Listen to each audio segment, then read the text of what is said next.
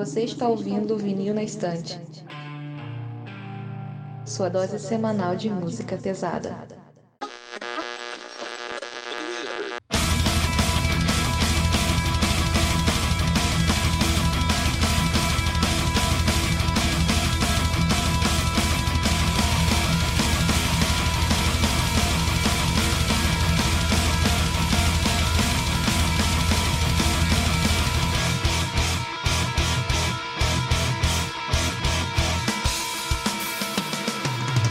Olá pessoal, eu sou o Peralta. Eu sou o Lucas. Eu sou a Gabi. E eu sou o Sander, e nós estamos aqui nesse episódio para meio atrasada, né, que era para ter sido um tempão, mas estamos aqui, né, para falar dos lançamentos do terceiro semestre de 2020. E para ajudar a gente, a gente traz aqui uma convidada que tão, tão convidada assim, né, uma volta, que é a Gabi, né, voltou aí para ajudar a gente. Lá de volta outra vez. Para mim é uma uma honra, um prazer voltar aqui no podcast com vocês para falar sobre esses lançamentos. Obrigada pelo convite, galera. E a gente vai fazendo aquele mesmo estilo que vocês já manjam, lançamentos, cada mês a gente vai falando cronologicamente, batendo papo. E é isso, vamos logo pra lá. Então, galera, como vocês já sabem, é só chegar lá na página do Twitter, do Instagram, VNE Podcast, deixar sua mensagem lá que vai ser lida nos próximos episódios, seguir a página no YouTube, né? O VNE Tapes. E é isso aí. E lembrando que se vocês tiverem indicações pro próximo episódio de lançamentos, pode mandar pra gente. Desse episódio tem uns três álbuns que foi indicação de ouvinte, então a gente ouve as paradas que vocês mandam, então quem quiser pode ficar à vontade.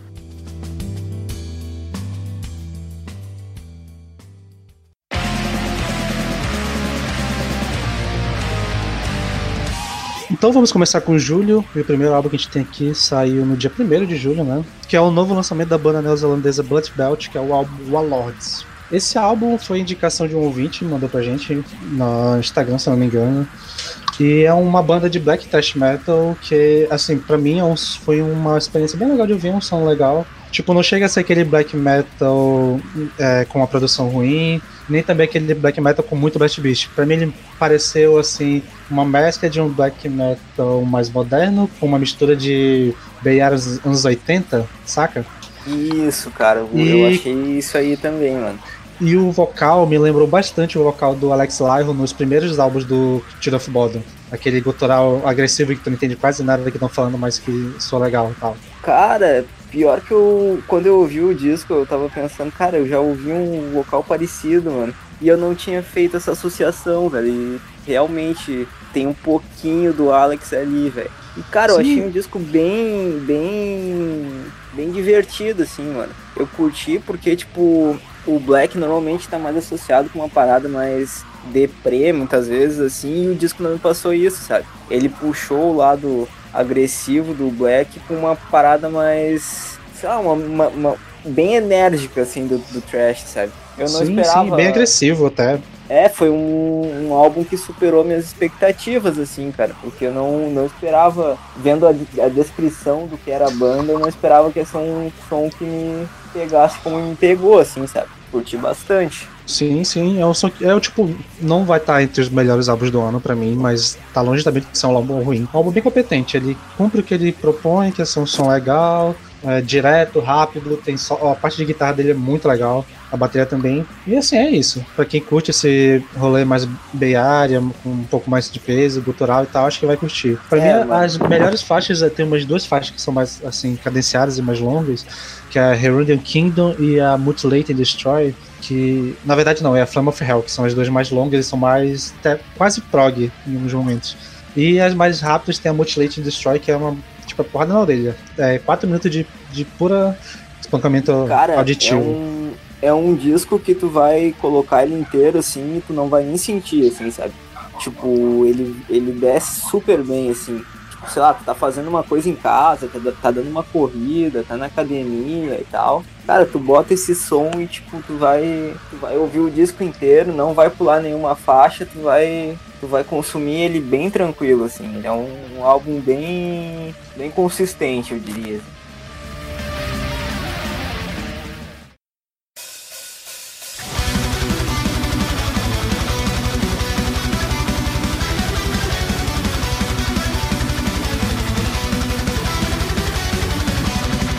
E no ano que a gente teve o Aeostorm lançando um dos melhores álbuns para mim, uma outra banda de folk metal dessa mais dessa mais clássica e bem mais folk que é o Encífero, lançou o que para mim é o melhor álbum deles, talvez desde o Fonafar, ou talvez o melhor álbum com o Petri no vocal, que é o Telasic, que tem o diferencial de ser. Tipo, eles contrataram um tecladista que entrou pra banda. E esse tecladista também canta. E, meu Deus do céu, o vocal dele é fantástico. Acho que era o que a banda precisava, era ter alguém pra ter um vocal limpo que conseguisse combinar com gutural, pra, tipo algo meio na vibe da época do Yari, quando ele tava, que ele conseguia fazer tanto gutural quanto limpo decente.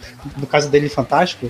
E agora a banda conseguiu trazer alguém que tá no nível, assim, tipo, porra, o vocal do moleque é muito bom. Tipo, ele é meio agudo, assim, quase um power metal finlandês, mas acho que combinou pra caralho com a, a música deles. E eles, na sonoridade, eles meio que resgataram aqueles som mais dos dois primeiros álbuns. Não, eu não esperava, eu fui, eu fui pegar esse álbum assim pra ouvir meio já. Só por, tipo, ah, lançou algo, bora ouvir o que, que tem, mas eu já tava com a expectativa lá embaixo, porque os últimos dois álbuns deles não tinham sido legais. Tinha umas duas outras músicas boas e o resto era bem genérico. E incrivelmente me surpreendeu bastante. Um dos melhores lançamentos desse, dessa janela de, de que a gente tá falando hoje. Nossa, Cara, eu tô chocada. Assim, Parafraseando o Sander, cara, eu também não tinha muita expectativa para esse álbum. Na verdade, fazia muito tempo que eu nem ouvia falar do Enciferum, né, meu? Era uma banda que, tipo, fazia, sei lá, uns 5 anos que eu, não, que eu não ouvia e tal. E, tipo, tinha saído um pouco dessa vibe do folk metal e dessas paradas assim, e foi uma grata surpresa. O, disco ele tem, como o Sander comentou, ele, ele remete um pouco ao aos álbuns da fase que a gente pode dizer clássica da banda ali, os álbuns mais antigos. Só que eu notei que esse cara novo, esse tecladista, que eu não vou lembrar o nome agora, mas ele tem uma contribuição muito interessante para a banda, assim. Eu notei que de alguma forma a influência dele trouxe uma parada mais até um pouco moderna no, no som da banda, assim, sabe?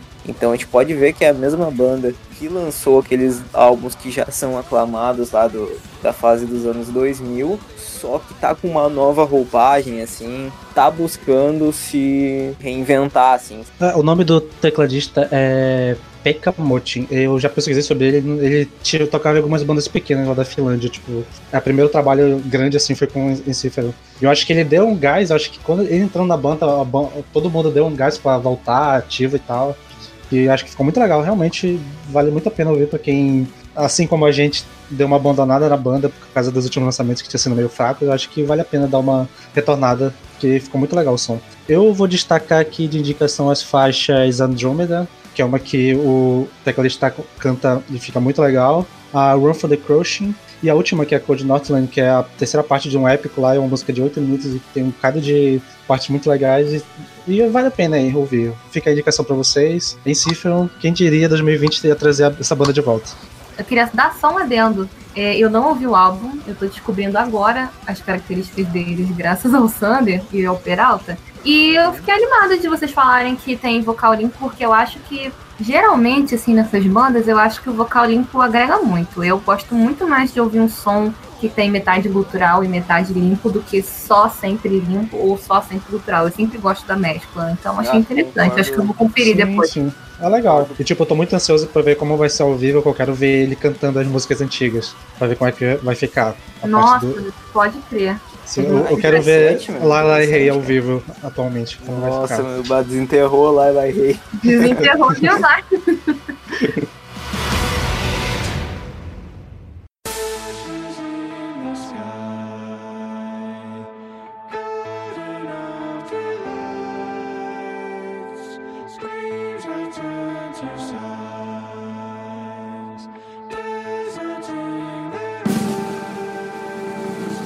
E no dia 24 de julho nós temos o lançamento do Reiken, o álbum Virus. Que é um nome muito curioso para um álbum ser lançado em 2020, né? Exatamente, cara. Sugestivo, né?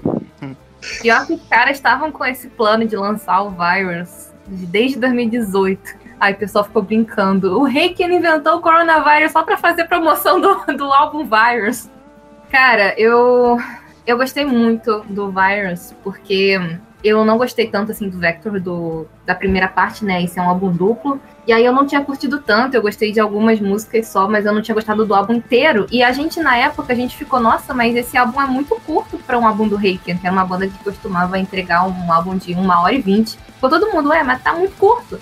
E aí, sei lá, isso ajudou a não curtir tanto, o álbum parecia que não tinha final. Aí ficou todo mundo, ué, gente, mas cadê a música de, de encerramento? E aí a gente descobre que realmente era um álbum duplo, né? E eu gostei muito mais desse. Eu tinha dado uma nota bem baixa pro Vector. E aí o Virus, eu, putz, eu curti demais. Eu queria dizer que Messiah Complex, que é aquela música que tá separada em cinco, pra mim já é, tipo, top três músicas do Reiken da carreira. Concordo, concordo. Nossa, demais. Incrível. Cara, então, eu não conhecia o Reiken. Eu só, só tinha ouvido falar e tal, e eu tinha ouvido no, nas playlists e tal. Então eu não, não, nunca tinha ouvido o Vector, em nada antes, sabe? Uh, mas eu parei pra ouvir o, o Reiken, esse álbum, por causa do podcast, e eu tava curioso também. E, cara, que álbum maravilhoso, que álbum sensacional. É muito, muito bom. Tipo, a primeira música já começa porrada, assim, extrema na sua cara. E.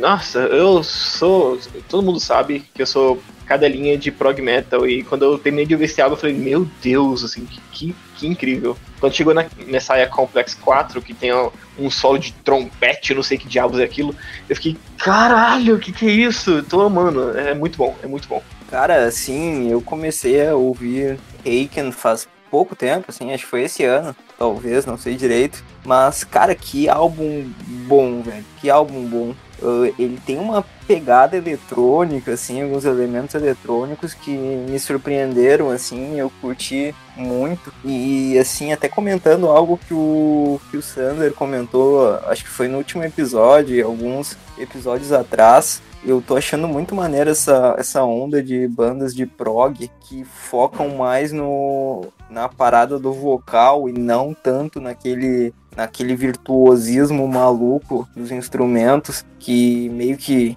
pessoal, muita gente, sei lá, conheceu o prog por Dream Theater e fica com essa, com essa impressão, tá ligado? Cara, Reiken é uma dessas bandas de prog que traz um bagulho até um pouco mais acessível, assim, sabe?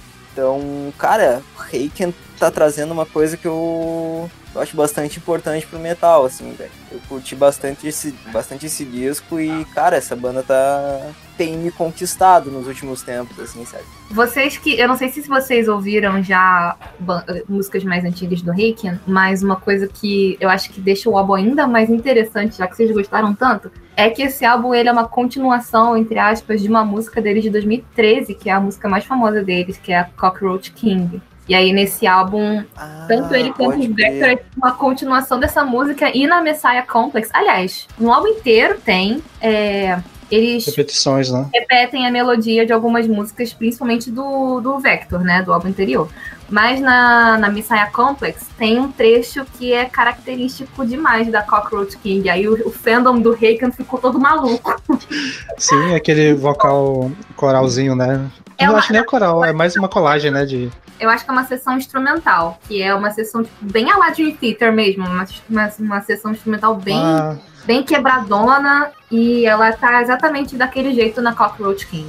Não, e também tem, acho que a Mary Gold, a parte 3, tem aquele vocal do início da Coach King, eles têm uma, aquele mesmo estilo de vocal sobressaindo um do outro. Uhum. Eu acho que uhum. inclusive cita a Coach King na, nessa parte. Eu não lembro se cita, mas sim, tem um monte de referência mesmo. Tem um monte. Sim, pessoal, caralho, mano. Eu, eu Red, acho muito assim, foda quando a banda Red. se auto-referencia, assim, sabe? Sim, eu também. Massa. Eu adoro. Eu sim. também. É, o, falando agora um pouco do álbum mais inteiro, é, o primeiro álbum que eu ouvi do Reiken foi o, o anterior, o Vector. E, tipo, fora o Vector, eu só ouvi algumas músicas, assim, numa playlist que eu tenho que me passaram pra conhecer a banda. Então, o único álbum que eu tinha pego inteiro pra ouvir era o Vector, e agora eu peguei o Virus. E pra mim, de longe, o Virus é muito superior. Acho que até aquilo que a gente já comentou nos episódios mais antigos, quando a gente falava do vocal, né, do, do, do Reiken. Aqui eu não senti tanto esse coisa, eu gostei, até gostei bastante do vocal dele nesse álbum. Aquela coisa que vocês falavam de ser meio Mickey Mouse e tal, tipo. acho que nesse álbum ficou legal, sei lá. Eu também, eu também passei a gostar mais do vocal dele. Se vocês forem pegar as, as, os álbuns muito mais antigos, tipo o primeiro, até o terceiro, que é esse que tem a Cockroach King, que é o The Mountain, gente, parece muito, eu juro pra vocês. Tem, tem hora que ele faz assim um agudinho e parece muito Mickey Mouse. Mas eu aprendi a gostar. então, assim, eu não posso, eu, eu estou, não posso julgar porque eu já gosto muito. É, falando que. Complementando o que o Peralta tinha falado antes de. Sobre como tem um, uma certa, um certo foco na, nas melodias e tal, e no vocal. Eu, eu acho muito incrível, eu, eu acho sensacional e eu tenho percebido isso mais esse ano. Não sei se é porque eu tenho ouvido mais música e tal, por causa da pandemia. Mas eu tenho tentado reparar mais como ref, bons refrões, é, não importa o gênero, não, não importa o subgênero de metal, um bom refrão é sempre muito importante pra música, eu acho, na minha opinião. Com certeza, E- cara. Então, o... essa parada de melodia e tal, é fazendo até uma pontezinha rápida com outras bandas que a gente comentou aqui, é tipo o Caligula's Horse, né, que todo mundo aqui gosta bastante, que é essa parada de de ter mais, de priorizar um pouco mais a melodia e aí ter o virtuosismo como um complemento, né? E aí, tipo, o Reiken é uma banda que antigamente o pessoal falava muito que eles eram o novo Dream Theater. Não sei se vocês estão ligados nisso, que. Mas, tipo, isso é coisa de antigamente, antes de eu até conhecer a banda. Cara, eu já ouvi falar disso aí, meu. E graças ao bom Satanás, eles não são. É, Ainda pois bem é, é. são, cara. Porque Ainda bem. no começo era muito parecido mesmo. Tem muita sessão assim instru- instrumental nos primeiros álbuns que lembra bastante realmente. É uma parada que era bem escrachada mesmo. Só que eles têm mudado muito isso. Eu acho que é uma coisa que o próprio Calígulas tem, tem adotado, que é um pezinho no gent. E assim, o pessoal torceu muito o nariz pro Reiki na época do Vector por causa disso, mas eu acho que com o Virus eles conseguiram é, dar a volta por cima, sabe? Porque pra mim o, tra- o trabalho do Virus é sensacional, é muito bom mesmo. Então, mesmo que eu, eu não sou muito chegada em Gent, mas eu acho que o Reiken soube trabalhar muito com esse álbum.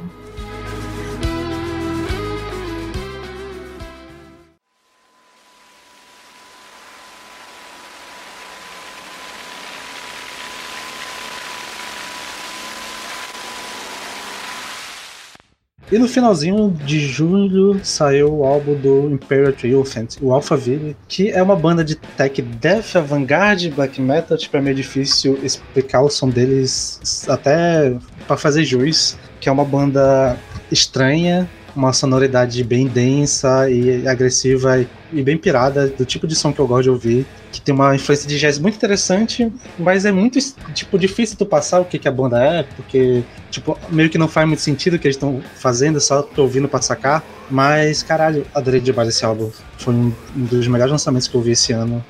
Foi uma sensação muito boa ouvindo ele, tipo, de tá meio perdido, mas do caralho, isso aqui foi legal. Tipo, uma vibe. Acho que esse ano tá tendo bastante lançamentos nesse, nesse gênero e o próximo também vai ser. Mas eu acho que ficou muito bom. Eu não conhecia a banda, eu já conheci ele mais visualmente, né? Porque a, a- o apelo visual deles é bem forte e tal. E foi uma ótima apresentação e eu pretendo descer na discografia deles pra procurar mais algo, porque realmente foi muito legal. Ah, sei lá, se alguém curte, por favor, não me cancelem. Mas enfim.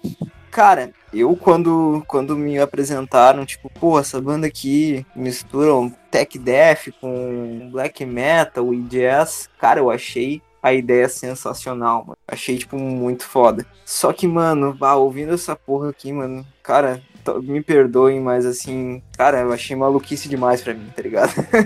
é uma maluquice muito, muito grande, cara. Eu consigo notar os elementos, assim, tem até um... Pesquisei bastante sobre a banda e tal, e até saquei que eles tentam até referenciar em alguns momentos uma parada meio africana, assim, algumas... uma pitadinha de, de música africana e tal. Só que, mano, não não virou pra mim, velho. Isso aqui não. Som pra mim não não chega nem a fazer sentido, assim, sabe? Eu acho dissonante demais.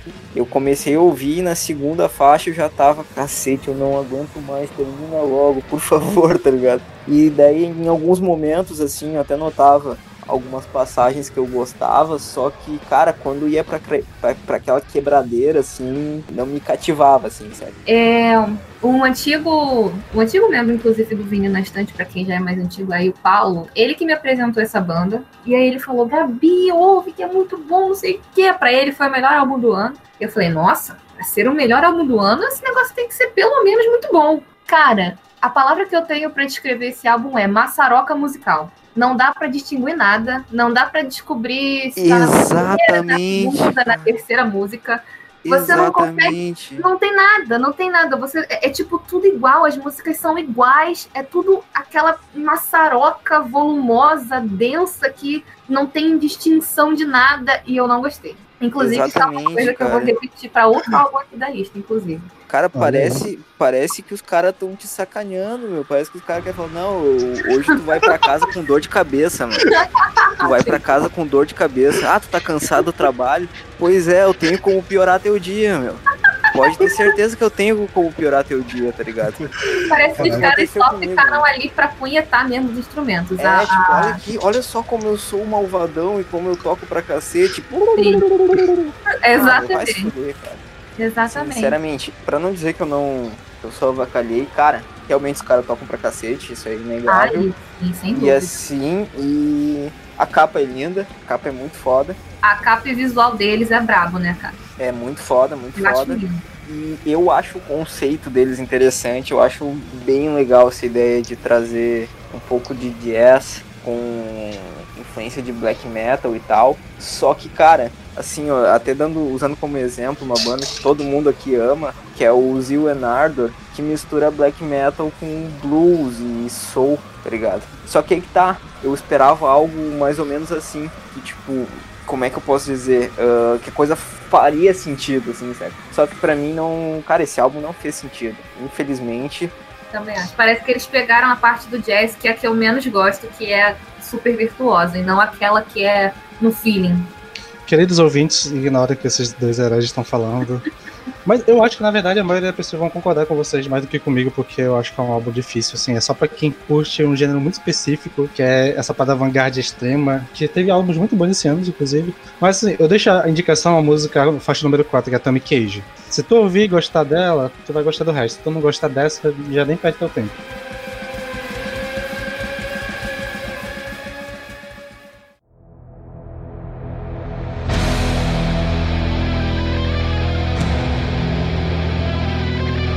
E o próximo lançamento, que saiu exatamente uma semana depois, já em agosto, no dia 7, também de avant-garde black metal, a banda Cralice com seu álbum Max Catexis. Que, tal qual o do Imperial Triumph, é bem difícil de explicar assim a sonoridade, mas esse aqui ele é bem mais pegado no black metal do que no tech death, né? E pra mim, ele é o melhor álbum desse gênero que eu já ouvi, assim de longe. Essa banda eu conheci agora também, nesse álbum. É, a guitarra dela, pra mim, eu acho que deve ser a melhor guitarra de black metal que eu já ouvi na minha vida. O som que eles fazem é tão bom que, sei lá, eu acho que eu sou maluco porque os outros, os outros membros do podcast também vão discordar de novo, tal qual o do Imperial. Mas, caralho, essa banda é muito, muito boa. E, mas vamos, vamos ver, né? Que eles vão, vão querer xoxar aqui esse álbum. Ó, eu não ouvi esse álbum inteiro, porque tinha muita coisa pra ouvir e tal. Mas eu dei uma parada pra ouvir enquanto você tava falando do- de outros álbuns aí, eu tava ouvindo um pouco esse álbum, tipo assim, a sonoridade que você, você já tinha eh, comentado antes, ô Sander. Sim. E, cara, realmente eu concordo com você. É uma das guitarras mais interessantes de ouvir no black metal, porque na, na última part- minha última participação aqui no podcast, no penúltimo episódio, eu falei que eu não sou fã de black metal, eu acho que é muito difícil que eu seja um dia, mas eu fui ouvir uma música que, cara, que guitarra foda, que guitarra boa de se ouvir, cara, muito bom mesmo. Mas vai lá, Gabi, eu sei que tu quer falar mal. Eu vou até poupar os ouvintes, porque tudo que eu falei no Imperial Triumph, eu falaria nesse. Maçaroca musical. Apenas virtuosismo e nenhuma melodia. É isso. Dois Felizmente eu não ouvi. É, é a mesma sensação do Imperial Triumph. Eu, só- eu cheguei na segunda música e eu queria acabar logo.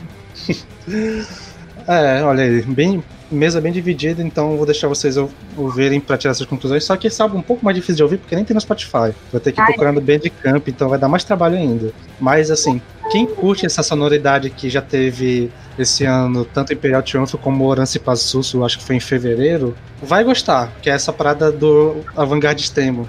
Que eu curto pra caralho, mas realmente não é um som fácil de ouvir. É, eu achei o álbum na. Eu achei o álbum no YouTube por meios não muito lícitos.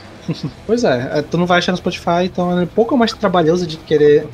Mas eu vou. ah, Vai estar tocando aqui, né, no fundo, então você já consegue ter uma noção mais ou menos de como é o som. Pirataria é muito bom. Eu indicaria pra quem quiser a faixa, a primeira faixa, que é Feed on the Blood of Rats, a faixa The Well, que eu acho que é a terceira ou a quarta, e é uma das últimas que é a auto-intitulada, que é a Max Catexis. Ouçam lá, tirem as conclusões de vocês. Talvez vocês descubram um som, um gênero que vocês nunca mais vão querer tocar na vida de vocês, ou talvez vocês descubram algo que vocês gostem. Fica aí. Eu recomendo nem ouvir. Um beijo, até a próxima. That's all, folks. Ouçam lá, não demorar pra eles não.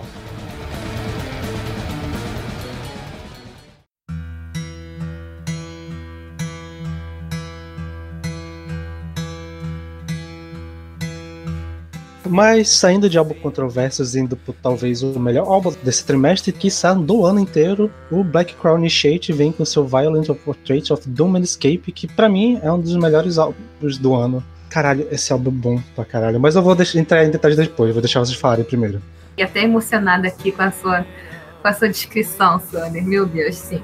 Cara, o, o Black Crown Initiate não me decepcionou e eu fiquei muito feliz quando eu ouvi esse álbum. Porque é uma puta banda muito boa. É Progressive Death Metal aí é pra galera que gosta de Opeth e amigos, Edge of Sanity e Sun, essas coisas assim. E assim, cara, é, era uma banda que eu já gostava bastante. E o último lançamento deles foi em 2016. Foi um puta álbum foda também, pra quem quiser ouvir. E aí, porra, quatro anos e eles, porra, passaram por. O vocalista teve câncer, dois negros saíram da banda e mudar de. Acho que eles mudaram de gravador e tudo. E nada desse álbum sair. E saiu finalmente. E o álbum é incrível. É muito bom. E para mim também é um dos melhores do ano. Eu acho que ele só tá abaixo de um, que a gente já vai comentar mais à frente. E eu queria dizer que é justamente o álbum perfeito para quem é viúva do Old Opeth, do Opeth de gutural e tal. É o perfeito para você. Inclusive tem uma música que é a primeira música, Invitation,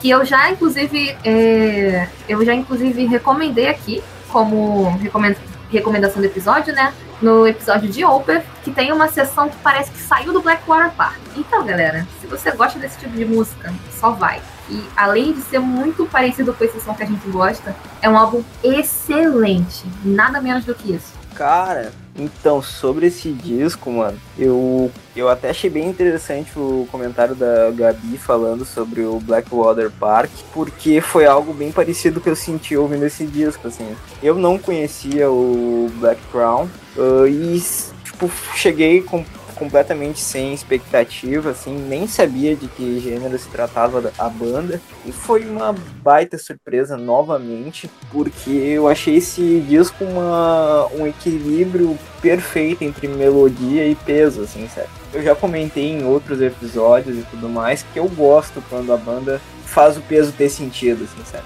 Peso por peso não me comove, uh, virtuosismo por virtu virtuosismo não me comove, mas esse disco, cara, ele, ele me pegou do, da forma certa, assim, sabe? Eu só queria fazer um pequeno adendo, porque o Peralta falou é perfeito e super bate com o que eu penso. Virtuosismo por virtuosismo não me cativa e peso por peso também não me cativa, exatamente. Falou tudo. eu concordo também. E eu também não conhecia Black Crown. É, foi o Sander que falou: oh, você deveria ouvir, você que gosta de Opeth aí, é, dá uma ouvida lá pra, pra comentar no, no, no, episódio de lançamento. Eu falei, pô, vou ouvir. E, cara, eu concordo pra caralho que seja assim, eles saibam lidar muito bem com partes super pesadas e com, com melodia e vocal limpo e, e gutural e tem uns refrões sensacionais, tipo na música Trauma Bones, Porra, eu amei essa música. Tipo, a, a, primeira, a primeira e a segunda música são músicas boas. Eu fiquei tipo, hum, vamos lá, vai ter um momento que eu vou. vou vai, vai clicar esse álbum pra mim. E foi na terceira música, no Trauma Bonds, que eu fiquei, caralho, porra, amei essa banda e pra sempre vai ficar comigo, sabe? E só uma coisa assim, na, na sonoridade, que eu não sei, eu acho que tava no, na, lá pra música Holy Silence, é, uma das pen, é a penúltima música. É, quando eu tava ouvindo ela, eu falei, cara, é uma coisa que tinham comentado, que, que, que falaram que é, é, muito parecido com Opeth, e eu acho que também é parecido, uma, parece que pra mim, pareceu uma junção de Opeth com Gojira. Tipo assim, tem um peso do, do, dos dois, e tem muito aquele bumbo, aquele. Os, pedal duplo de Gojira, assim, muito bem marcado, principalmente nessa música, na Holy Silence. Eu gostei muito desse álbum, achei tanto o vocal limpo quanto o gutural muito bom. E é, tá aí o próximo, próximo lançamento deles, eu vou estar tá esperando que nem uma criança, sei lá, esperando presente do dia do Natal, porque é, é muito bom, muito bom mesmo. Essa foi uma banda que a Gabi, já, a Gabi e o Paulo já tinham me falado deles um tempão. Acho que desde que a gente começou o podcast, eles falaram, ah, tem essa banda aí, do George de Opeth, ouve essa porra aí. Aí eu, e o que eu falei, ah, vai ter lançamento novo, então eu vou deixar pra ouvir quando tiver lançamento. Eu lembro, lembro bem disso. E caralho, é, como eu já falei, né? Pra mim é um dos melhores lançamentos do ano. Muito bom. E eu acho que o destaque, além do instrumental ser fantástico, o vocal, o gutural é muito bom, mas o vocal limpo Tipo, tentando explicar mais ou menos o que eu, a, minha, a minha experiência, né, ouvindo. Tipo, o vocal ele casa muito bem com a música, o gutural ele é agressivo, a, tipo, ouvindo a primeira faixa e tal. Aí quando entra o vocal limpo, ele meio que. Ele é meio encantador no sentido literal, de que a partir do momento que entra o vocal limpo, tu para pra prestar atenção no que ele tá cantando. E eu queria destacar a faixa Death Comes in Rivers, que para mim é uma das melhores músicas do ano, que do prog. Caralho, essa música é perfeita, na moral. Ela tem aquela abertura, né? Que é aquela faixa que veio antes, que é um dois minutos só de sons esquisitos, né? Que é Below. E vem nessa faixa, meu Deus do céu, essa faixa é incrível, na moral. Eu quero casar com essa música. Eu queria dizer, já que você citou ela, que o único defeito desse álbum é justamente a Below, que eu acho que não combinou em nada com nada no álbum. Não não tinha nenhum preceito, assim, não tinha nada que sugerisse alguma coisa daquele tipo com canto mongoliano na, na no meio do álbum e chega aquele negócio, achei que ficou super estoante. Mas tirando isso, todas as músicas são perfeitas.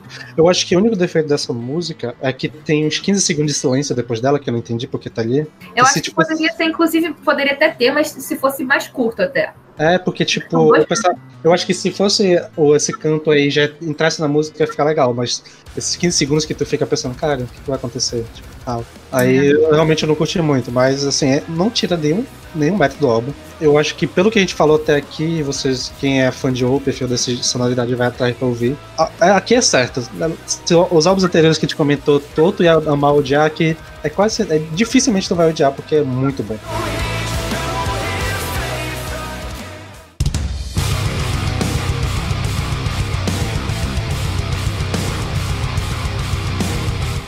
Também no dia 7, né? Que foi o, tudo que saiu até agora desse mês de agosto foi dia 7. Tem a banda Avatar com seu álbum Hunter Gatherer, que é aquela banda de melodic death e com uma pegada industrial que o Peralta que gosta, né, apresentou pra gente. Então vou deixar ele falar primeiro e depois eu falo dos meus pensamentos do álbum. Cara, esse é um dos meus favoritos do ano. O pessoal que ouviu o episódio sobre Halloween já tá ligado que eu amo muito essa banda. E esse disco ele mantém a qualidade dos antecessores, misturando o melodic death com metal industrial só que dessa vez, além dessa parada lúdica, que já é característica da banda, o Avatar trouxe um som um pouco mais intimista, assim, sabe? Inclusive tem uma faixa que agora eu não vou lembrar o nome, puta que pariu. Só que ela é uma baladinha. E é uma balada muito, muito bem feita, assim, com o vocalista cantando com a voz limpa e pá. E, cara, é um disco muito bom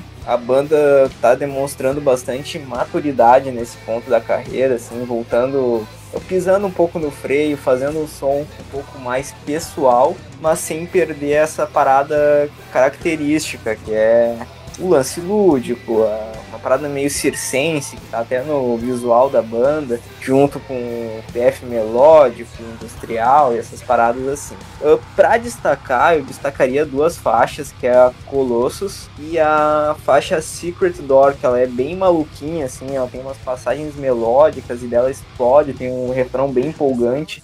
E as duas têm participação do Corey Taylor. Na Colossus, oh, Corey Taylor faz os. Ele faz uns guturais no, no refrão, ele faz um backing vocal. E na Secret Door, ele faz. Na verdade, ele não faz nada além de assoviar na música, sabe? Ah, é ele que assovia? Isso, aquela passagenzinha é dele.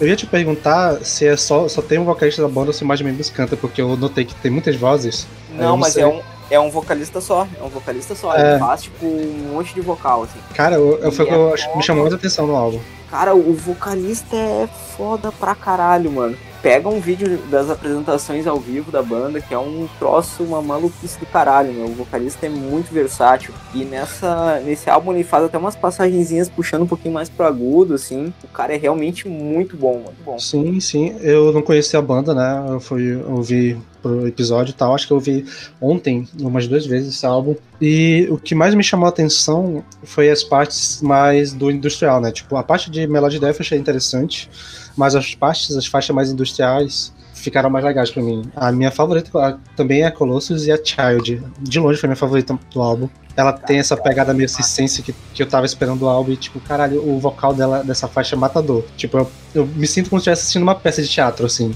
ouvindo essa música. Cara, com certeza, meu, com certeza. E o show deles é bem por isso aí, tipo, pra quem não conhece a banda, o vocalista ele usa uma, uma maquiagem que parece o corvo, tá ligado? Eu acho muito foda. Inclusive eu tinha essa dúvida e realmente acho que foi inspirada um pouco no, no conceito do filme da HQ, assim, certo? Só que Cara, é, é uma banda muito divertida. É uma banda que eu quero, eu quero muito ver ao vivo, porque o show deles tem uma pegada muito divertida, não, não é uma parada monótona, assim, mano. E o- os discos deles, assim, em geral, por ter essa pegada, eles são bem fáceis de se ouvir, assim. Engraçado que eu sempre ouvi falar nessa banda e por algum motivo eu achava que era uma banda, sei lá, de ou de heavy metal clássico ou de stoner rock, porque, sei lá, o nome me, me Cara, falava algo assim.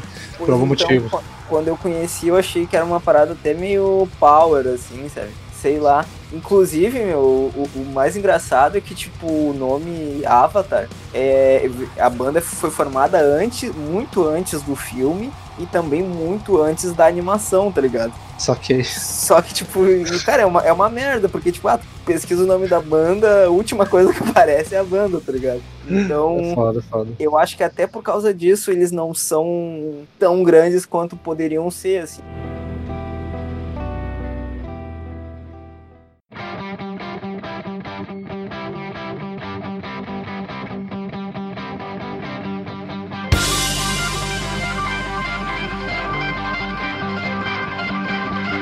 E o próximo álbum também saiu dia 7 e é dos dinossauros Deep Purple com seu álbum Whoosh. Eu acho que é assim que pronuncia. Isso é contigo. É isso mesmo, é assim mesmo. É o, nome do álbum é Whoosh, porque eu fui dar uma pesquisada e tal. É o 21 álbum dos caras, né? Então, assim, mais de 50 anos de carreira, eu acho que é um pouco complicado pra lançar álbum com muita frequência. E acho que foi um dos membros da banda que soltou esse som tipo Whoosh, porque é- era o terceiro álbum que eles lançaram em sete anos. Então, pros caras que estão ali senhorinhos, tá ligado? Lançar três álbuns em sete anos é bastante coisa, até, cara. Bastante coisa. Mas sobre o álbum em si, vamos lá. É, é um álbum, como posso dizer, não vai ser o, mesmo de Purple de, de outrora. Vai ser, vai ser a mesma coisa que o de Purple lançou nos últimos três, dois álbuns, assim e tal. É, não é rápido, não é a coisa mais ah, Highway Star e tal. Mas me surpreendeu positivamente até, falar pra vocês. Não- eu não, não imagino eu voltando pra esse álbum, porque, nossa, que vontade de ouvir aquele álbum de Purple. Se for pra pegar um álbum de Purple, vou pegar os clássicos e tal. Mas me surpreendeu positivamente com alguns riffs, com uma certa energia que eu não esperava, porque antes de lançar o Wish, eles lançaram o Infinite de 2017 e o Now What de 2013. E o Now, Now What eu ouvi na época e tal, tipo, super animado pra ouvir e, cara, foi meio broxante. E o Infinite de 2017 foi a mesma coisa. Eu ouvi e eu fiquei, pô, é, isso aí, né? Melhor aposentar. Mas esse Wish até eu fiquei até animado. Eu, eu ouvi eu- as primeiras duas músicas, inclusive, a Throw My Bones e Drop the Weapon, são duas músicas boas. Porque, caraca, olha só.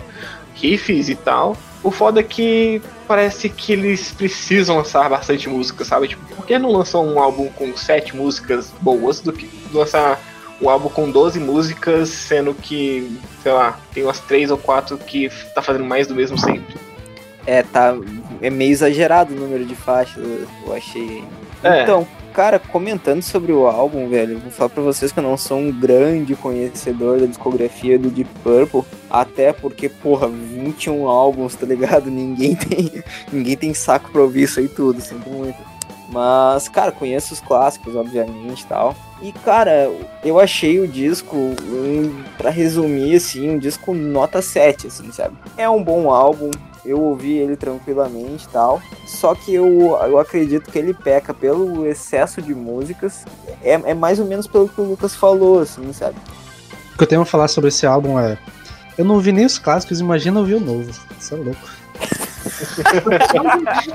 Falar isso. Caralho, o Sandro é um monstro. Não devia. É, cancelado por todos os tiozões. E na última música desse álbum, é, In The Address, tem é um instrumental. Pra, e para quem não sabe, é um instrumental que também foi lançado em 68. É o mesmo instrumental, só foi, só foi regravado. É o instrumental que abre o primeiro álbum do Deep Purple, o Shades of Deep, Deep Purple. E assim. Ah, tô ligado, mano, tô ligado. É, é, bem interessante pensar que a primeira música eles regravaram para ser o último álbum, a última música desse álbum. Então, tipo assim, se eles não lançarem mais nada agora, terminaram de uma boa maneira, sabe? Porque é, eu, eu acho que é. Tá acho que é o final. É uma vibe tipo do. O do 13, do Black Sabbath, É, né? exatamente. Que termina com, com a chuvinha e Com os sinos tocando e pá. Exatamente. Eu também E- saquei isso aí, acho que é bem, é bem por Uma- aí mesmo.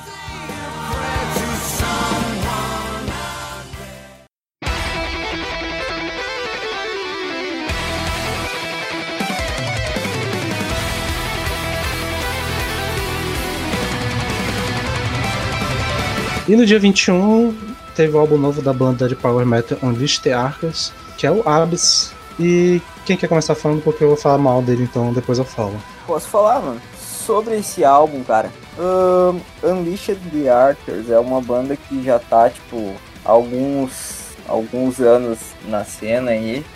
E provavelmente seja das bandas novas, assim, a grande banda de power dos últimos tempos. E, cara, sobre esse disco, ahn, eu gosto muito da forma como a banda utiliza os vocais nesse disco. A vocalista é sensacional, canta pra cacete. Só que assim, gente, tipo, a gente não vai ver nada que a gente nunca tenha ouvido antes na vida. Então, tipo, é power metal, power metal na sua raiz, assim, na sua essência, com uns quês de modernidade aqui e ali. Só que é o power que a gente conhece. E, cara, assim, eu como, como curto bastante power, assim, é um som que eu, que eu costumo ouvir pra, quando eu tô em determinadas vibes, assim. Que eu, o que eu uso pra avaliar power metal é o seguinte, mano. Se me dá vontade de correr, me dá vontade de pular e esticar os braços e falar, é, cacete, vamos pra guerra, vamos punhar a espada e o cacete, é bom. E esse disco me trouxe essa vibe. Então, cara, é um bom disco de power metal. Uh, Foi um dos meus favoritos porque me divertiu, ele me, me pegou, assim, me cativou. Claro que eu sou meio, como eu sou meio suspeito pra falar de power metal, provavelmente vocês não vão concordar comigo. Só que, cara, é um bom disco, mano. Eu gostei bastante, tá entre os meus favoritos e é isso que importa. O que eu tenho a dizer é que o, o primeiro, o primeiro não, né? O álbum que é anterior a esse, o Apex, eu acho do caralho. E pra eu achar um álbum de Power Metal recente do caralho é porque o cara é bom. Então, Então, eu, né? vou, eu vou virar minha mão pro Peralta, porque eu acredito que esteja bom. Eu ouvi uns singles aí eu achei legal também. Então, né, eu, eu tive uma experiência estranha com essa banda. Acho que eu ouvi alguma coisa da álbum desde 2011 e eu não gostei. Aí, É ruim Aqui- mesmo. não, sim, aí aqui no podcast, né, principalmente o Paulo, ele falava muito bem do, do Apex, que era o melhor álbum de power metal da década, esse caralho. Então eu fui ouvir esse álbum com a expectativa, pô, vai ser no mínimo um álbum muito legal. E tipo, tirando o vocal, que eu concordo que é muito bom, eu não vi nada demais da banda, sei lá, pareceu tudo genérico pra mim. Tipo, é um power metal legal, dá de ouvir e tal, mas não tinha aquilo que todo mundo falava. Pelo menos nesse álbum eu não senti aquilo que todo mundo fala da banda. De ser uma parada inovadora, pá, melhor banda de power metal. Tipo, eu não consegui ver tanta diferença do álbum dele pro sei lá, uma outra banda qualquer de power metal faria. Então, Bom, mano. acho que eu, eu fui com expectativas demais e não fui satisfeito nelas. Cara, comentando o que tu disse, mano. Se alguém fala que é inovador, tá forçando a barra, né? Porque eu realmente também não, não vejo nada de inovador na banda, assim. Cara, só que é um. Eu, eu acredito que é um power metal muito bem feito, assim, sabe? E, cara, às vezes, tipo, power enche o saco um pouquinho e tal. Só que, cara, eu acho que por ter, um, ter essa vibe de banda nova, assim, eu acho que tem um, um lance refrescante no som deles, assim, sabe? É, eu diria que, mesmo e já era, tá ligado? se eu fosse definir esse álbum, eu diria que ele é um álbum de power metal confortável. Assim. É, eu não sei, eu não sei como é que tá o, esse álbum novo, né? O Waves.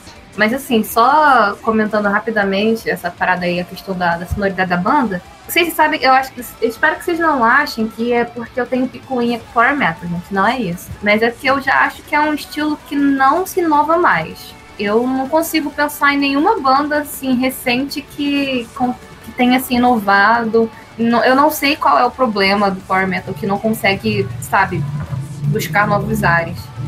E aí, tipo, o, o álbum anterior, o Apex, eu acho que ele é como o Peralta falou, é um álbum bem refrescante. Eu achei ele não inovador, mas por conta de todo esse contexto. Mas eu acho que o som da banda melhorou muito, porque o começo da banda era muito ruim, gente. Puta merda.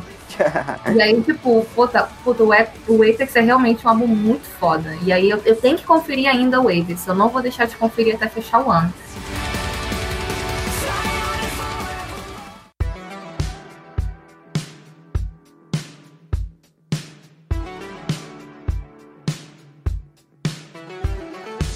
Mas agora falando de sonoridades realmente novas, nós temos o Uver com o seu álbum Flowers of Evil.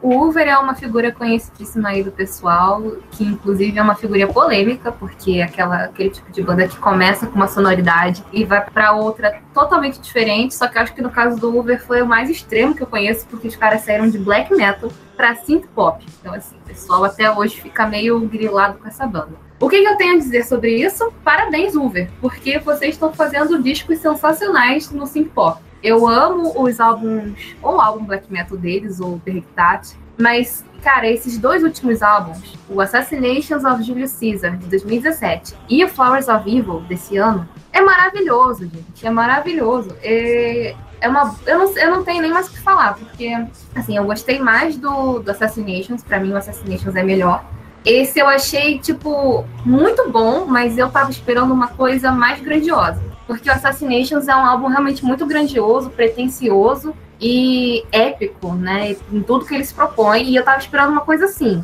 E aí o Flowers of Evil já, é, já não tem mais essa proposta, apesar da, da sonoridade ser bem parecida. É uma proposta mais minimalista, é um álbum bem mais curto. O Assassinations tinha acho que quase uma hora e esse tem 30 minutos. Toda aquela coisa. As composições líricas, assim, eu também achei que ficou um pouquinho a desejar, porque tem umas partes assim na letra que eu achei meio básico demais. Mas a sonoridade do álbum é fantástica e é um álbum muito gostoso de ouvir. E Uber é uma banda que eu sempre demorei muito a gostar. Eu demorei muito a curtir a banda. O pessoal sempre falava muito de Uber para mim nada nunca me descia. No máximo o primeiro álbum de black metal, mas o resto nunca me descia. Aí, esse ano, quando eu cismei e ouvi o Assassinations, eu fiquei apaixonada. E o Flowers of Evil também é sensacional. Então, eu não conhecia essa banda. É, foi também uma indicação do Sander. O Sander tá sendo basicamente meu, né, tipo assim... Teu guru espiritual. Exatamente, o guru de bandas novas pra ouvir é o Mestre Sander. Sander. Sander, você poderia me... me na, na, na verdade... Nesse caso, eu tô mais terceirizando que a Gabi indicou pra mim. É. Guru musical. A verdade é, é, é, tudo uma teia de influências aqui, né, gente? É tudo Amor, Twitter, é Instagram, aí vai pro grupo de Facebook, aí vem pro podcast, é, é tudo uma teia. É... A verdade é que o, o, a metalerosfera do, do Twitter é uma grande trocação de recomendação de banda. Exatamente. É, mas eu não conhecia também a banda. Eu achava, é, eu fazia a menor ideia do que era. Inclusive, quando eu fiquei sabendo lá que tinha, tipo assim, o Sander tinha botado no, na nossa pauta que era black metal e synth pop. Eu fiquei, ok, eu, eu ou, eu vou amar, ou eu vou amar muito, ou eu vou odiar, assim, de, com força. Beleza, fui ouvir. E só essa semana eu ouvi esse álbum, acho que oito ou sete vezes, assim, é. Eu amei esse álbum, eu acho que ele funciona para você ouvir música por música na sequência, ou então você botar assim no aleatório, você ouve qualquer música. Funciona nossa, eu, dirigi ouvindo esse álbum e achei incrível. Eu, eu fui dormir ouvindo esse álbum e achei incrível. Eu estou apaixonado. É, é, eu não esperava amar tanto esse álbum e para mim já tá assim no top 10 do ano com facilidade. É um álbum muito bom. Uh, ele me lembra, me remete muito ao pop europeu da década de 80, assim, sabe? Tipo, tem, tem aquele. Saquei. Tem um, essa vibe. Hum. New Wave, mais ou menos, mas super dark. É, é, é, aquele pop que você não ouve para ficar feliz, é o pop triste. Parece, parece que tu tá andando, tipo, sei lá, em Londres, numa noite Exatamente. assim, e tu tá vendo as pessoas em festinha e tal, e tal, e tu tá sozinho, tá ligado? Exatamente, é um pop que você não, assim. não ouve para ficar felizão, é um pop que você vai ouvir meio melancólico, um pop meio bad vibes, mas eu gostei muito, muito mesmo. Assim, achei a sonoridade, a, a, o, vocal incrível, a produção maravilhosa também. Esse álbum só tem elogio só. Lucas, Cara, por favor, lá, Lucas, ouça o Assassinations of Julius Caesar. Por favor. Você vai eu tenho, amar. Eu tenho que ouvir. Esse, é esse álbum, é a mesma linha, exatamente essa mesma linha Mas ele tem uma proposta diferente, de ser mais grandioso. Mas é a mesma linha, você vai adorar. Sim, eu, eu, eu com certeza vou ouvir essa semana aí, porque eu amei esse álbum. E aí você falando que o Assassination é parecido e tal, eu com certeza vou ouvir. Cara, aproveitando o gancho que o Lucas deu ali sobre a sonoridade, então, eu sempre ouvi falar de Ulver e conhecia como uma banda de black metal, né? Então, eu nem me liguei ali, tipo, quando, quando o Sander comentou, eu nem me liguei. Ah, vi a capa, pensei, nossa, tipo, sei lá, vai vir uma parada super sombria e tal. Cara, quando eu botei o, o álbum pra tocar, eu fiquei tipo, então, o que que é isso? tipo, o que que é isso que eu tô sentindo, tá ligado? E eu achei sensacional, porque ao mesmo tempo que me dava vontade de dançar, também me dava vontade de me deitar no chão onde eu estivesse em posição fetal e chorar, tá ligado? A Flowers and. Não, a, como é que é o nome da música? Eu tô com a, a letra na cabeça, mas eu esqueci o nome. É Peacock and. Machine Guns e Peacock Machine. Guns and. Isso, essa Sim. coisa aí. Flowers and Petals and na, na, na, Machine Guns. Essa música, eu não consigo ouvir ela sem dançar. É, É muito É, Ela é maravilhoso. bem dançandinha, né? ela é Muito, muito boa, ela é muito boa. É, Eu adoro um refrão bem feito, e esse refrão, a música inteira, puta, é, é maravilhosa. é- nossa.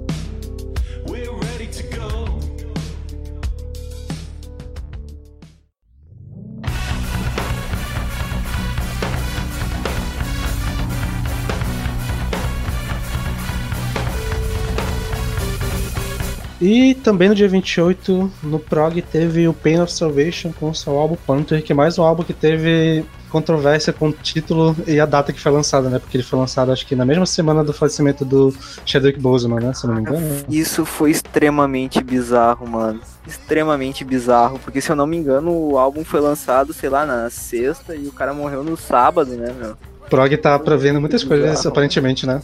Meu Nossa, Deus. caralho, pode crer, agora que eu me toquei. Reiki, Pain of Salvation, que medo, meu Deus do céu.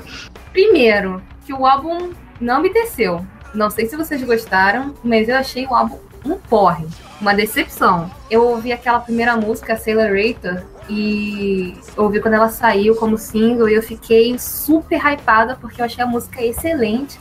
Na primeira Esse vez que eu single é maravilhoso, É mano. Esse single é maravilhoso. O disco, até essa música me vendeu mal o disco, assim, sabe? Exatamente, exatamente, a mesma sensação que eu tive. Foi o primeiro single essa música, o Accelerator. Na primeira vez que eu ouvi, eu achei estranha, mas eu achei aquele estranho bom. E aí eu ouvi mais uma vez. E resumo da história, é uma das músicas que eu mais ouvi do Pain of Salvation até hoje, de acordo com o meu Last FM. Só isso.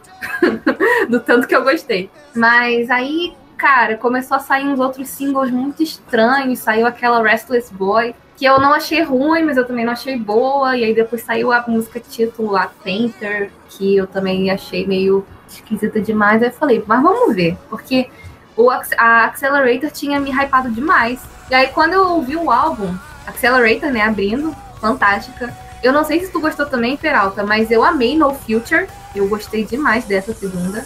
Então, comentando um pouco sobre o álbum, eu não tenho muita, muito apelo sentimental com, com Pain of Salvation, porque é uma banda que eu nunca me aprofundei muito, assim, sabe? Conheço muito superficialmente. E, cara, eu percebi que o pessoal tava com um hype muito louco pra esse álbum aí. E fui atrás pra ouvir. E, cara, sei lá, meu, não, não achei um disco ruim. Mas eu achei um disco bem mediano, assim, sabe? E eu esperava que o disco fosse todo na pegada da primeira canção, que eu achei ela bem empolgante, assim. Só que depois o álbum vai caindo, caindo, caindo, e chega um ponto que eu achei. Eu comecei a achar ele bastante maçante até. Um álbum não tão longo, ele parece demorar demais, assim, pra mim. Não curti, assim, eu acho que fica naquele 5,5, 6, assim, no máximo, sendo generoso, sabe? Cara, eu acho que o problema desse álbum é que ele não cresce. Ele fica naquela, naquela sensação de que vai acontecer alguma coisa, vai explodir alguma coisa e ela nunca explode. Perfeito, isso se perfeito. acentuou- Exatamente, isso se acentuou Ele- muito na última música, que eu, porra, 10 minutos eu falei, vem coisa épica por aí, né? E a É. música fica naquela coisa, aquele violãozinho e não sei o que, aí tu acha que vai explodir no refrão, e aí, tipo, fica a música inteira, acho que só lá pro final que explode um pouco e depois volta e acabou o álbum. Eu, eu concordo com vocês. É, eu também eu vi o, uh, o single Accelerator foi, é, sei lá, quando lançou, assim, eu ouvi, eu falei, é, estranho. Aí depois vi mais uma vez, pô, legalzinho. Aí depois vi mais umas três vezes, falei, puta, single bom, vai ser marcial, beleza. Eu também não sou o maior conhecedor de Pain of Salvation, na verdade eu quero ouvir mais. Mas eu já conheci algumas coisas deles.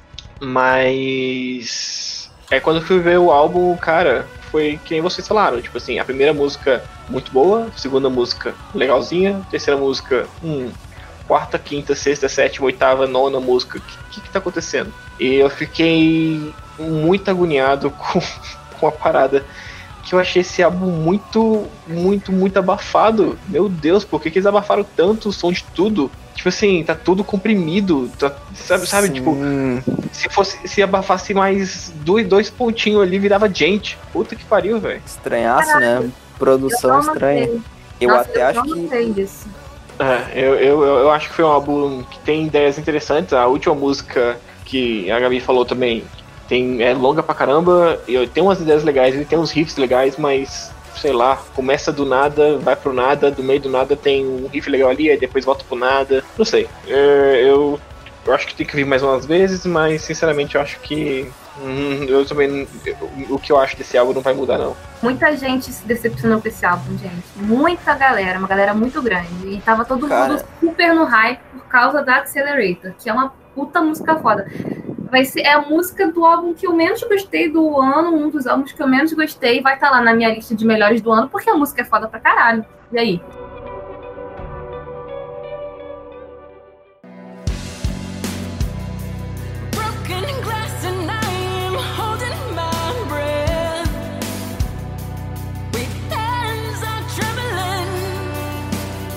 Chegamos em setembro e vamos começar com o meu álbum favorito desse trimestre, que é o Oceans of Slumber, com seu álbum auto-intitulado. Essa banda maravilhosa que eu já tinha tido contato, acho que ano passado, eu vi o álbum de 2016, o Winter, e foi uma das melhores descobertas que eu fiz recentemente. E aí fui ouvir esse álbum, eu meio que passei pelo anterior, acho que é 2018, eu cheguei, ainda não cheguei a ouvir, mas eu peguei o lançamento e, meu Deus do céu, eu amo a Kemi. Ela é uma das melhores vozes do metal. E esse ano foi um ano que teve muito lançamento com vocal muito bom. E ela tá no topo, assim, tudo que pariu, que vocal maravilhoso. Eu fico hipnotizado ouvindo essa mulher. Cara, é incrível. A, a voz dela, meu Deus, velho. Assim, na- é, quando eu comecei a ouvir esse álbum e quando eu tava pesquisando, esse, é, sei lá, é, vocalistas é, mulheres e tal, né, pra, pra falar lá naquele, naquele episódio que a gente comentou, eu fui ouvir esse álbum e.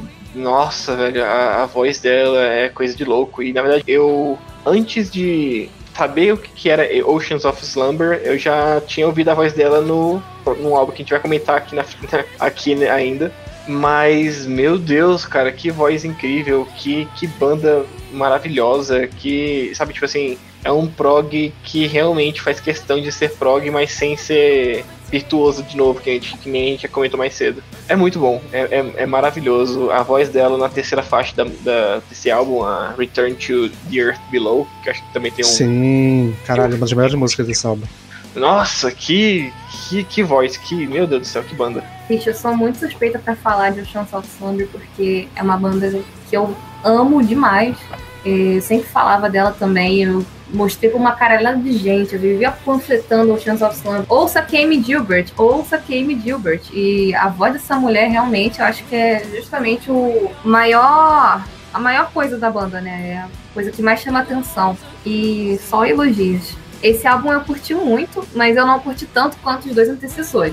Mas mesmo assim eu gostei demais, eu dei oito pra ele. Eu acho que ele só pecou um pouco porque ele é muito extenso, e aí eu acho que no final tem umas músicas ali que não precisavam estar ali. Mas não que elas sejam ruins. Mas, cara, é um álbum fantástico mesmo assim, é muito bom. E a voz da Kemi é isso aí que vocês falaram, cara. É maravilhosa, ela é uma das melhores vozes no metal atualmente. Um dos melhores álbuns com voz boa, assim, uma das melhores vozes nesse ano, lançando álbum novo. Incrível. E eu gosto muito que a Kemi é uma das poucas mulheres que estão nesse meio aí do prog. Embora a banda seja meio prog, meio doom, ela ainda tá nesse, nesse meio que quase não tem mulher vocalista, né? Então, eu gostei muito do disco. Ia trazer essa, esse ponto que eu, eu, eu gosto da forma como a banda equilibra o prog e o doom. E cara, tudo que eu poderia falar, vocês já comentaram. Ah, de longe, ponto alto é o vocal, que é sensacional. E é isso aí, meu. É um dos grandes álbuns do ano. Não tem muito a acrescentar quanto a isso, sabe? É basicamente isso aí. É engraçado porque eu fui verificar né, a história da banda e meio que teve uma quase uma reformulação. Saíram Total. três membros do último álbum pra cá, né? Se eu não me engano, três ou quatro, sei lá. E acho que só ficou ela e o baterista na banda. Eles assim. são casados. São? Olha que legal. São, eles são os donos da banda. A Kemi, ela não participou no primeiro álbum, aí eu não sei como é que foi. Eu não sei se o, o Dober, que é o baterista, conheceu ela ali e aí ela entrou pra banda, ou se eles começaram a namorar depois. Não sei o que, que rolou. Só sei que ela tá lá na banda desde 2016, com o segundo álbum, Winter. E eles são casados. Eles têm até uma filha, inclusive. Acho eles dois muito fofos. Que doido, Mas eles que comandam tudo, escrevem tudo, e aí saiu uma puta de uma galera, saiu todo mundo. E reformulou totalmente. E mesmo formulando, eu acho que o nível ainda tá muito lá em cima. Eu concordo contigo, eu acho o Winter como um álbum ele mais muito mais interessante e mais coeso. Não que esse aqui não seja, mas eu acho ele realmente ele é um pouco longo demais, mas não deixa, não, isso não faz o álbum ser ruim. Caralho, é muito, muito bom. E realmente essa parte desse prog doom, que é um gênero que não tem tanto assim, não tem muita banda explorando ainda. Pelo menos eu não conheço tanto, então foi o que mais me pegou foi essa sonoridade mais é, meio de álbum pra viajar não no, no sentido é, de ficar admirando o instrumental, mas de ficar sentindo o som e o som quando ela dá aqueles agudinhos que ela, tipo, o vocal dela já é bom, mas quando ela dá aqueles agudos ainda, meu Deus do céu, ela, Sensacional, né? caralho. E o que eu queria comentar da Kemi é que eu amo demais a, a influência pesadíssima que ela tem das cantoras dos anos 50, 60 de blues, sabe? Parece que a gente tá ouvindo a filha da Nina Simone cantando. Chega a ficar até arrepiada.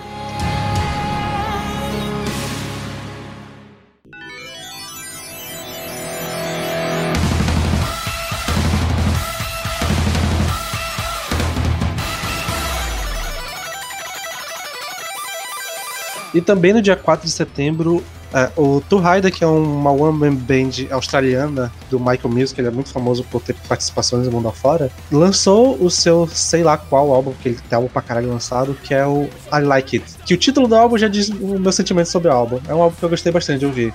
Turhaida é uma dessas bandas que é um prog rock, prog metal, que tem uma, um pezinho no avant-garde, então tipo as músicas são esquisitas, sem ter uma fórmula clara. Ele usa muita influência de música pop e coisa de videogame, tipo a primeira música principalmente, que é a Go Bored, é uma loucura muito interessante. Tipo, até o solo da música tem uma parada do que me lembra a música do Sonic do videogame. É uma parada muito doida. Caralho, mano, pra caralho, velho. E esse álbum ele me conquistou, apesar de a minha primeira experiência eu ter sido um pouco frustrada, porque essa primeira faixa que eu citei, ela é muito surtada. E eu jurava que o álbum todo ia ser tão surtado assim. E não é. Mas também tá longe de ser um Mas álbum é, normal. Mas é, é, mas é bem surtado. Tipo, é, é um pouco mais calmo, mas tem muita coisa legal. E, e o teclado desse álbum, meu Deus do céu, é uma das melhores teclados que eu já ouvi na minha vida. E sem falar na Isso, voz, né? então. Que é o principal, que afinal o lance dele é o vocal, e o vocal dele é fantástico, na moral. Sim, o vocal do cara é muito bom. Então, eu nunca tinha ouvido falar dessa banda. Tava aqui na lista e daí, bah, coloquei despretensiosamente pra ouvir. E a minha primeira reação foi chegar lá no grupo do VNE e falar: Que porra é essa que eu tô ouvindo? E por que que eu tô gostando disso? a primeira faixa é uma loucura do cacete, mano. E o pior de tudo é que é bom. É muito maneiro, mano. Tem influência de música pop, tem teclado alucinado o tempo inteiro, tem um pouquinho de influência de música eletrônica, dessas paradas de jogo. Cara, tem um- uma vibezinha de power e de folk que eu achei muito simpática, tá ligado? É, a parada do, do, do Mike Mills é que ele. Cara, é, aquele tipo de pessoa que é um gênio da música, mas ele gosta de viajar pra caralho. É isso, sabe? Tipo assim, as músicas dele são sempre muito, muito estranhas, muito dife- diferentes, os álbuns, quer dizer. Mas sempre tem aquele momento sóbrio, sabe? Tipo, esse álbum tem bastante momentos sóbrios também, que fiquei, olha só, uma música mais normal. E Eu gosto muito de, de Tom Rider, eu conheço desde 2012, 2013, quer dizer, quando o Mike Mills fez a primeira participação no Arion. E todo álbum é essa maluquice, assim, sempre tem uma música, umas músicas completamente surtadas e você percebe, e dá pra perceber bastante no, nas melodias é, a in- influência do Queen na vida, no, em, todo, em toda a discografia do Tom Rider. Toda vez ele, ele tá sempre brincando com, com várias melodias, com, com a voz dele em vários canais ao mesmo tempo. Então, assim, ele, ele gosta bastante do, de Queen e dá pra perceber que ele é, ele é surtado no Queen. Sim, e esse álbum é bem. é, eu não sei dizer, diferente entre ele. Tipo, as músicas não se. Tipo, tem uma, uma linha assim, tu consegue perceber, mas as músicas são muito diferentes uma das outras. Então, tipo, tem essa primeira música que é Lutadona, a segunda tem uma vibe assim, meio anos 70, anos 80, tipo, disco e tal. Aí tem umas, umas músicas tipo, a Moon and Moon, que pra mim é a melhor, melhor faixa do álbum, que tem umas brincadeiras de vocal nesse álbum, nessa música que é fantástica, e a sonoridade também é muito boa. Tipo, é, a, tipo, tem uma guitarrinha que tem um efeito meio eletrônico, que é uma guitarra tão safada, assim, no sentido de gostosa de ouvir, que puta que pariu. Guitarra safada. Isso, Exatamente. isso é, mu- isso é muito banda de forró. E tem uma música que é acústica, que é Bat Errant Birds, que é tipo um country, e o violão dela é tão bom. Porra, vai tomar no cu, esse álbum é muito legal. Sim, eu acho também que. As, as músicas que você comentou são as músicas que eu mais gostei também. Eu gostei muito de Go Full Bore, que é completamente surtada. Eu gostei muito de Will Give It, porque. Você termina Go Full Bore e fala, caralho, a próxima música vai ser muito louca também. Aí você começa, tipo, pera, isso aqui é disco, o que que eu tô ouvindo? E gostei bastante de Moon Moron, também é bem legalzinha. E acho que a última música também, I Like It, que é o nome do álbum. Porra, é muito bom esse álbum, é muito divertido de ouvir. É uma parada que eu acho que é difícil você ouvir ela, esse álbum como música de background, assim, tipo, você tá fazendo outra coisa, você não quer prestar atenção, porque você vai acabar prestando atenção. Tem umas coisas do nada assim que você fica, pera, o que, que tá fazendo agora, velho? Que, que loucura é essa? Mas eu gosto muito desse álbum, eu gosto muito de qualquer projeto que o Mike Mills entra, porque ele tá- dá sempre o toquezinho de maluco dele.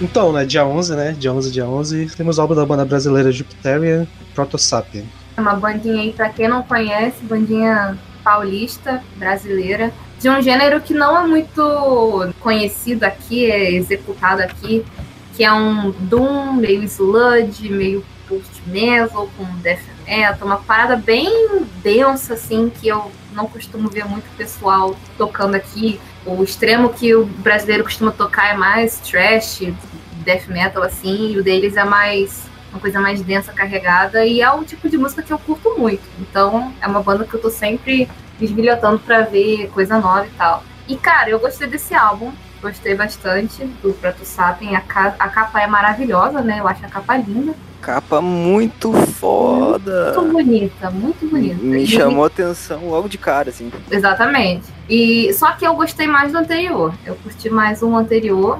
Esse eu achei um pouco, sei lá, eu acho que eu achei ele um pouco linear demais. Não sei se vocês Hum. tiveram essa impressão também.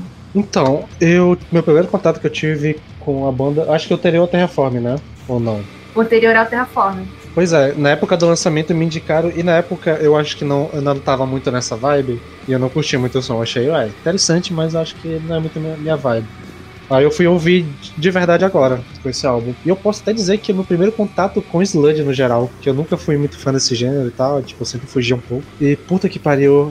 é, Eu vou, eu- com certeza eu vou ouvir o anterior, porque ele é muita referência, mas caralho, eu adorei esse álbum. Puta que pariu. É tipo, ele me lembra Alcest, não no sentido literal do som, mas da, da sensação de estar ouvindo uma parada que te absorve enquanto tu ouve. Sim, cara. Caralho, sim. Só que ele é muito denso. Tipo, eu acho que ele é o álbum mais pesado do ano que eu ouvi até agora, a não ser que eu tenha esquecido de alguma De coisa. longe, de E longe. é tipo é uma parada que realmente me absorveu enquanto eu tava ouvindo, que caralho, vai tomando cu, que álbum foda. Eu tenho que acompanhar mais, mais de perto essa banda. Cara, não.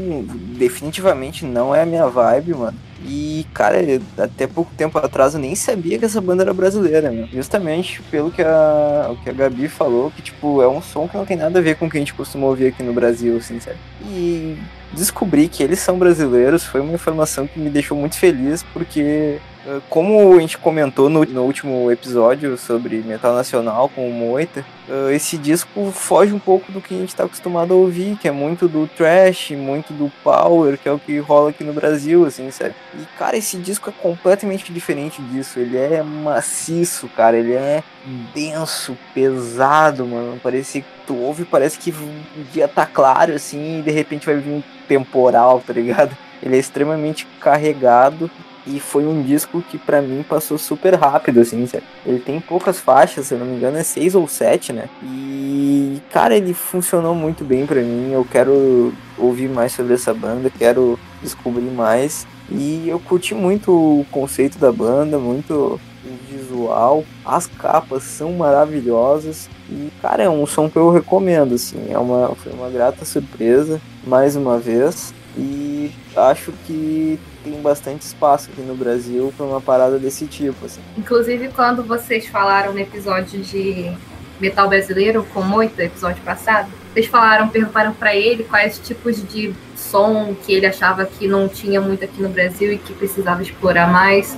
E ele disse: "Ah, tudo que é que mescla assim, tudo que é novo". E tipo, na hora quando vocês fizeram essa pergunta para ele, eu lembrei da Jupiterium e outras bandas desse meio, tipo a Labirinto, que é uma banda de post metal instrumental, que a gente, puta, eu não conheço mais nenhuma banda, não conheci nenhuma banda de post metal brasileira, foi a primeira que eu conheci. É um cenário minúsculo aqui. E eu gosto muito de saber que tem banda que tá, que tá surgindo com muita qualidade, como o Jupiterium, com muita boa, uma boa produção, porque assim, as capas são maravilhosas, o, a estética deles, tanto as músicas a, a, a, na composição quanto na produção são ótimas. Então, assim, puta, eu, eu espero muito que esse cenário cresça muito, porque eu sou muito fã desse metal, como eu já disse antes, pra Frentex, diferentão assim. E eu curto muito esse tipo de som mais pesado e denso, do sludge, do post-metal e tal. Então, assim, puta, toda a sorte do mundo para esses caras do Jupiterian, que inclusive eu sigo alguns no Twitter, eles são muito gente boa,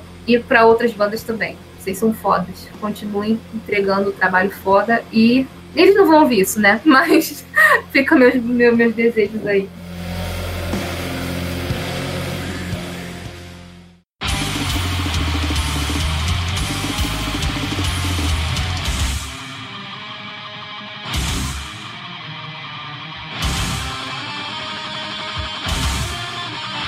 E no dia 18, a banda de black metal americana Ankist, que é uma banda que faz parte do movimento do Red Anarchist Black Metal, né?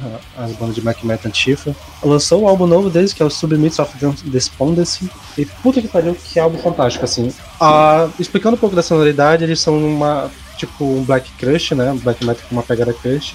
É, sonoramente ele me lembra um pouco aquele fase do Behemoth ali do Apostas e do Evangelion, com aquela bateria mais, mais marcada, uns, umas guitarras bem pesadona e tal.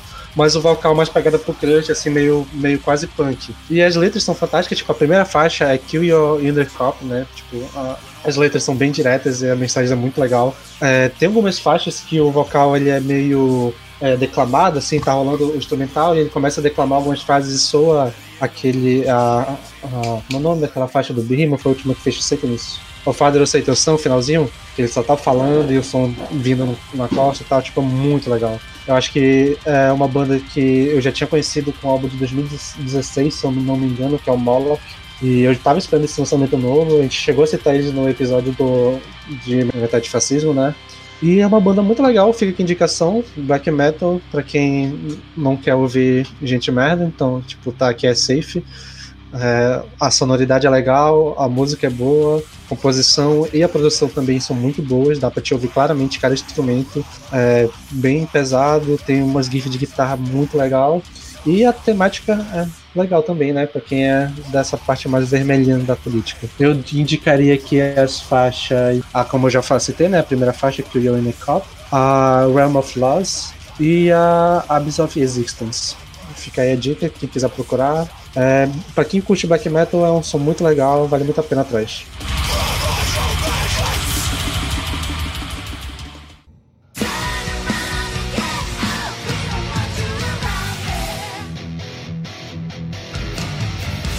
E no dia 25, né, finalzinho do mês, temos o lançamento do Arion com o álbum Trânsitos. Pois é, então o Aaron, depois de três anos, lançou mais um álbum com mais uma amálgama de vocalistas aí, né? Tipo, o Arien tá sempre tentando trazer vocalistas novos, algumas é, umas figurinhas batidas e tal. E dessa vez eu vou falar bem rapidinho, assim, o- os vocalistas que, que tem, os mais importantes. Tem o Tommy Karevic, do Camelot, tem a Kemi Gilbert, que- do Oceans of Slumber, que todo mundo aqui já ama. Tem uma surpresa que foi o Johann James, que é o baterista do Threshold, uma banda de prog rock. Que eu não sabia que ele era vocalista também, e ele mandou muito bem no álbum. Tem Simon Simmons, tem Marcela Bovio, que já participou também, tem An- Amanda Somerville, tem Mike Mills só em uma, uma música, que inclusive é a minha música preferida do álbum. E tem Dee Snyder, que ele nunca tinha participado de nada Ô, do. louco.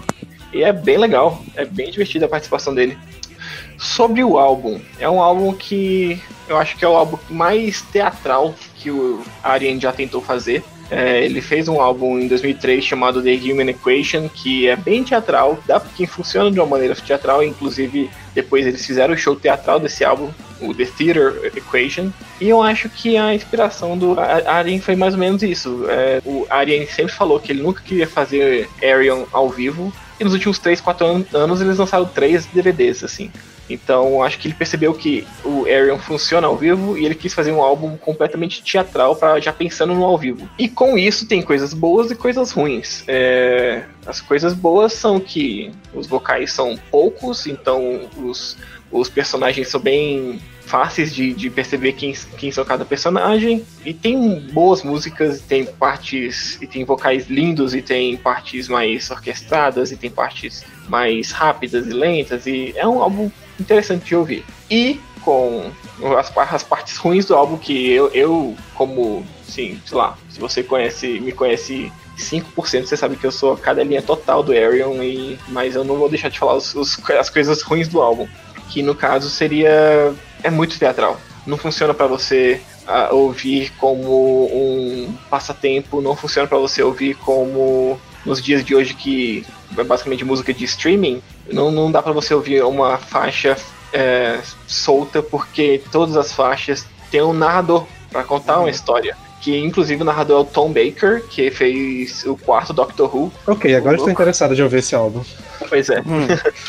Mas é, é um álbum que não funciona pra você ouvir no aleatório, por exemplo. Ou então botar uma faixa, uma faixa ou outra faixa no, na playlist do Arion. Mas, se você ouvir prestando atenção do começo ao fim, é um puta de um álbum bem feito, bem escrito, bem composto, bem. Os, voca- os vocalistas estão no seu melhor possível. A Kemi Gilbert é, destrói o álbum. O, eu acho que o, Kare, o Karevic tá um pouco. é, como posso dizer? Ele tá um pouco caricato demais. Ele dá umas brincadas de- com a voz dele que eu fico tipo, ah, você, você canta bem, eu sei disso, você não precisa fazer essas coisas. Mas eu acho um álbum muito bom. É, como o Lucas falou, é super bem trabalhado. Não tem que falar, a performance é, é sensacional. Só que assim, gente, bah, em 2020 eu não tenho mais saco pra ouvir disco com narração, sabe? O único que eu ouço que ainda tem isso é Nightfall e Middle Earth. é o único que eu tenho paciência pra ouvir do início. É, eu fui para pensar é, esse álbum em comparação à discografia do Arion e eu acho que é, um do- é o álbum mais fraco em sentido de, de coesão do Arion faz uns 20 anos. Tipo assim, os últimos 20 anos de álbum do Arion, esse álbum é o mais fraquinho. Eu sou muito fã de todo o resto, mas é aquele que o Arion realmente quis fazer uma parada bem teatral e funciona até certo ponto. E é isso, eu acho que eu não recomendo isso para esse álbum para ninguém que nunca ouviu, ouviu Arion. Começa por outros álbuns e depois vai ouvir esse álbum.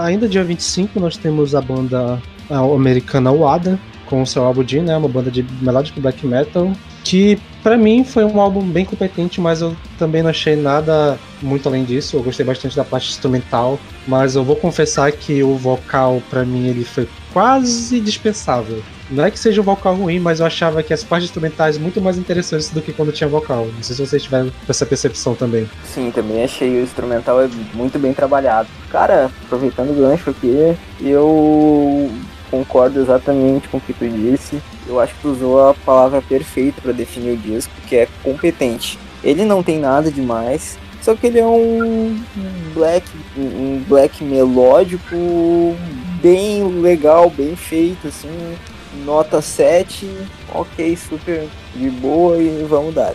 Vamos pro próximo. É, eu achei isso também morno. Eu achei a acho que o álbum é morno. Não é um álbum que eu queria tirar enquanto eu tava ouvindo. Eu tava ouvindo ele bem de boa, achando bem legal. Mas também não é um álbum que eu quis retornar, entendeu? Então, assim, tá lá, é um Melodef bacana. Melodef não, né? Melo Black. Bacana, bonito e tal. Tem toda aquela, aquela coisa mística, atmosférica na música, mas não me soou nada revolucionário que me prendesse muito. É um bom álbum, e só. E é engraçado que até por essa descrição que a gente faz, é, é, curiosamente as minhas faixas favoritas são as duas faixas que são de 13 minutos. Porque eu acho que tem mais instrumental, então talvez tenha sido por isso. Não O sei. instrumental é realmente muito bom. Eu não tive Aí- problema com o vocal, não, mas sei Não, lá. não, também.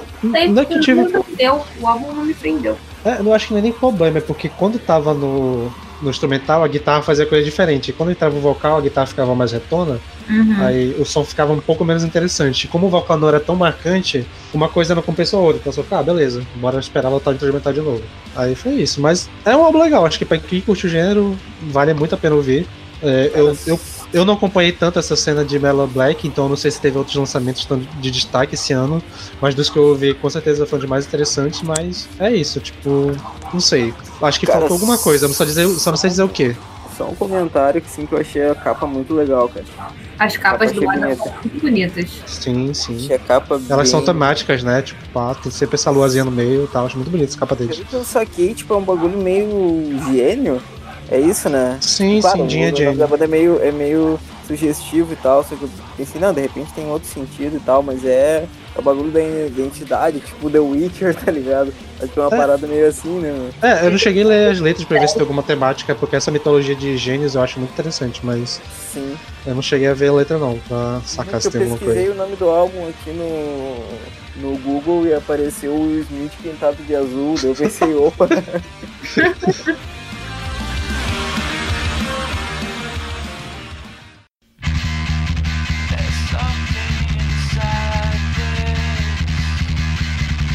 E ainda dia 25 temos o Deftones com seu álbum é, OMS, OMS, não sei como é que pronuncia isso. Lucas, como é que é que pronuncia? Isso nem é uma palavra, eu acho. Isso é uma palavra, gente. É uma palavra. Gomes. Omnis. Omnis é, é resistência elétrica. Exatamente. Ah, que doido. Entendi uma coisa hoje. Dia 25 foi um dia puta agitado pro metal, né? Três álbuns aí que a gente comentou, ainda tem mais um, logo mais, mas enfim. Eu acho que o Omnis, pra quem já era fã do Deftones, foi uma grata surpresa. Eu conheço muita gente que é fã de Deftones e todo mundo gostou muito desse álbum, eu inclusa, porque em 2016 eles entregaram o Gore, que é um álbum que dividiu muito as opiniões, só que ainda pegando muito pro lado das pessoas que não gostaram. Nin- Ninguém gostou desse álbum, pouquíssimas pessoas curtiram. É um álbum realmente muito fraco, eu acho que é o mais fraco da carreira deles. E eles voltaram de uma maneira muito triunfal no Omnis. É um álbum excelente. Muito, muito bom, cara, muito bom. Tem músicas que são fantásticas, que são bem, bem aquela cara de que eles tinham ali no Diamond Eyes e no Saturday Night Wrist, uma carinha bem experimental, alternativa, mas aquele peso ainda característico do nu metal que eles sempre tiveram, mas não é aquele nu metal caricato de bandas tipo Limp Bizkit e tal. É um nu metal bem disfarçado, assim, bem sutil, só para agregar um pouco de peso. E eles lançaram lá a primeira música, que é a própria OMS, ficou todo mundo meio assim com o pé atrás, porque ela era meio diferente e tal. E aí lançaram o segundo single, que foi Genesis, que é uma puta música, uma das melhores músicas do Deftones aí nessa, nesses últimos anos.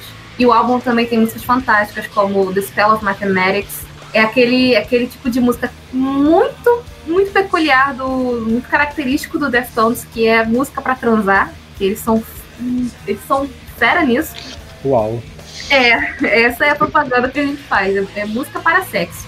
É, então tem um monte assim no álbum, só que pesadas também. Cara, é maravilhoso, maravilhoso. É, inclusive, a própria OMS que saiu, a faixa título que o pessoal tinha torcido no nariz, quando saiu no álbum, o pessoal falou, putz, no álbum ela ficou maravilhosa. Então, assim, o que eu posso dizer sobre, a- sobre esse álbum é volta triunfante. Muito obrigada, Deftones.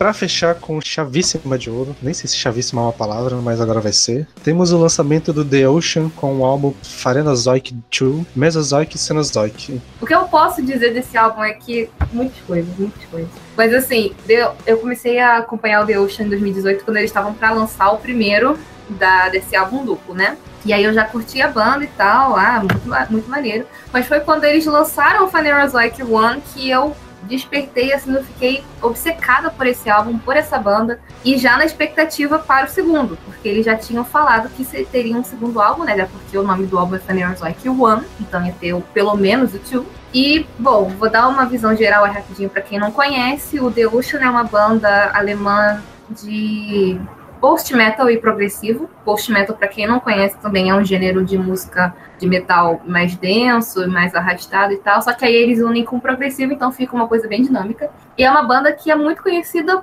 por duas coisas. É, eles funcionavam como um coletivo, então era uma banda com alta rotatividade de membros, com uma pessoa no centro, que era o Robin Stapps, que é o guitarrista, e ele que criava tudo e tal, e ele só convidava os músicos para gravarem e eventualmente fazer tour e tal, mas não era nada fixo.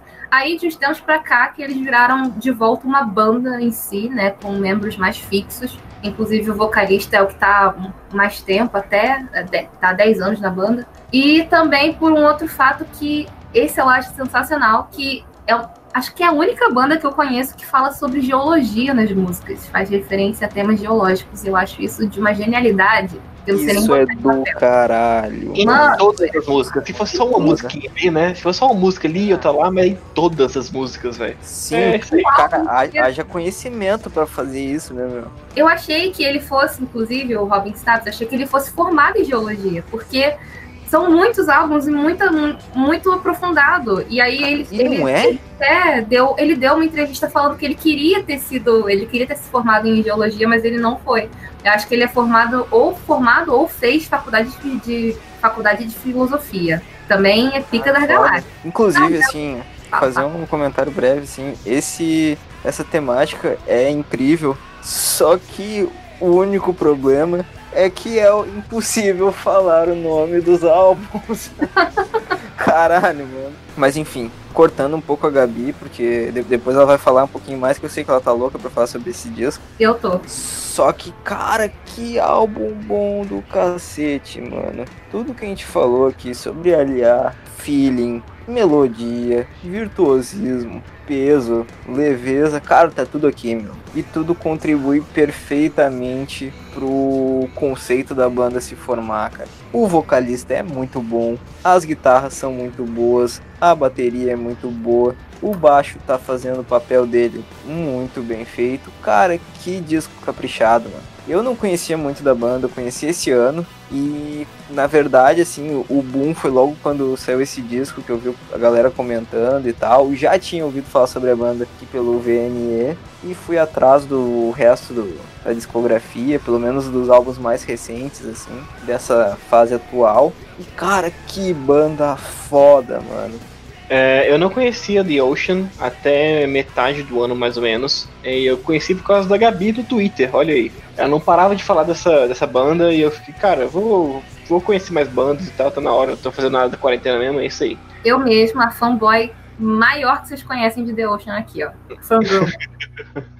Aí eu fui ouvir, eu ouvi primeiro o Phanerozoic One, né? E nossa, que álbum maravilhoso. E quando lançou o single é, Jurassic Cretaceous, eu fiquei, cara, esse álbum, puta que pariu, é, essa música é, é maravilhosa, essa música, porra. eu fiquei com, com hype, assim, máximo pra, pra esse álbum. E agora eu acho que eu vou chatear um pouco todo mundo aqui, mas eu, eu gostei muito do álbum. Muito, muito, muito. Muito. Lucas, muta o Lucas. Mas eu acho que o álbum perdeu um pouquinho a força pra mim ali quando rolou aquele Oligocene, aí Miocene, Pilocene. Eu acho que, tipo, essas três músicas meio que, tipo, eu fiquei meio que, ah, cadê? Que é a quarta, quinta e sexta música, né?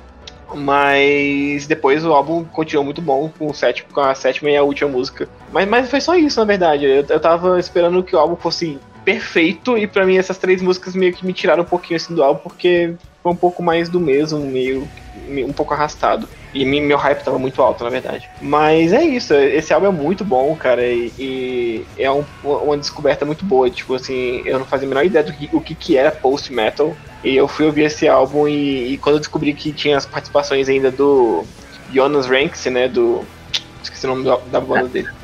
É, do Isso, né, Lucas? Você- Você tá querendo irritar todo mundo hoje. Como é que você esquece de Catatônia? É eu conheço, eu, eu ouço mais Jonas por causa do Arion, real. Mas quando eu descobri que, que tinha ainda a participação do Jonas no, no Phanerozoic One, e acho que no Tio também tem, se eu não me engano, certo? Sim, na Jurassic, inclusive. Exatamente. Então, eu, eu acho que Jurassic, não sei se vocês vão me, me crucificar, eu acho que é a melhor música da- do The Ocean, ponto final. Eu concordo. Cara, acho que sim, meu. Quer dizer, é, eu não conheço a discografia direito, mas do que eu vi. Não, pra mim ela é facilmente top 3 de melhores músicas do ano. Pra mim é a melhor do ano. A gente tem que comentar a primeira faixa também, que é muito foda, meu. Eu Todas, amo muito a primeira Todas as música. faixas São maravilhosas. Sim, sim, mas eu, eu digo, essas duas aqui, a Triassic e a Jurassic, são muito foda, meu. São muito Algum de foda. vocês gosta de Tu? Que essa faixa é totalmente Tu. E aí Pior que eu senti essa vibe mesmo. queria mas eu- fazer essa referência. Eu tenho, eu tenho mundo que ouvir mais. Eu tenho que ouvir mais. Quando eu ouvi tu, eu achei meio. Meio chatinho. Vinho na não. estante, ainda. Ó, escreve o que eu tô falando. Ainda mais episódio de Tu no Vinho na estante. Eu gosto, eu gosto muito tô de falando. Tu. Eu, eu gosto muito de Tu. Então, essa, essa faixa realmente é um pouquinho de Tu, sim, e eu gostei bastante. E Cara, a Triassic, meu, posso- pode ser uma viagem minha, mas tem umas partes do vocal limpo, calminho ali, que me lembra até a forma que o Joe do Plantier canta quando ele vai pro vocal limpo, mais calminho, assim, sabe? Eu tive uma gosto sensação, mas não, não nessa faixa, mas da faixa A4, né, e o Sim, que me lembrou um pouco o jeito do Ozzy de cantar. Acho que a Tipo- voz dele, o timbre dele é, é É. aquele timbre mais a- aberto, agudo, né? E tipo, a música ela, ela é Ah, meio dunzinha, né, e tal, tipo, me lembrou a É. vibe Doom do, do Black Sabbath e tal. Caralho. verdade, doido. verdade. Mas Sim. eu queria comentar sobre não achar o álbum 10 e achar que ele cai um pouco e falar que eu entendo e eu dei 9 pro álbum também. É o meu álbum do ano, pra vocês terem uma ideia, mas eu dei 9. Porque eu também acho que duas coisas. A Jurassic é a melhor faixa do álbum, pronto, todo mundo concorda com isso, eu acho. E eles Sim. lançaram logo ela como primeiro single. E aí você escuta a primeira faixa, o primeiro single, e acha que vai ser tudo naquela vibe. E aí você vai ouvir o álbum e não é. Exatamente. Eu ouvi essa faixa e falei, caralho, é uma das melhores faixas que eu já ouvi, assim, na minha vida como amante de, de metal. Eu fiquei, caralho, essa faixa é muito boa. Eu tava vici- viciado, gente. Eu, eu ouvi essa faixa, acho que é a faixa mais ouvida do ano pra mim. Eu acho que o hype ficou tão alto por causa dessa faixa que Uhum. não consigo dar 10 pro álbum, porque eu fiquei tipo, porra, eu queria mais dessa faixa. Sim, exatamente. Eu também me senti assim, porque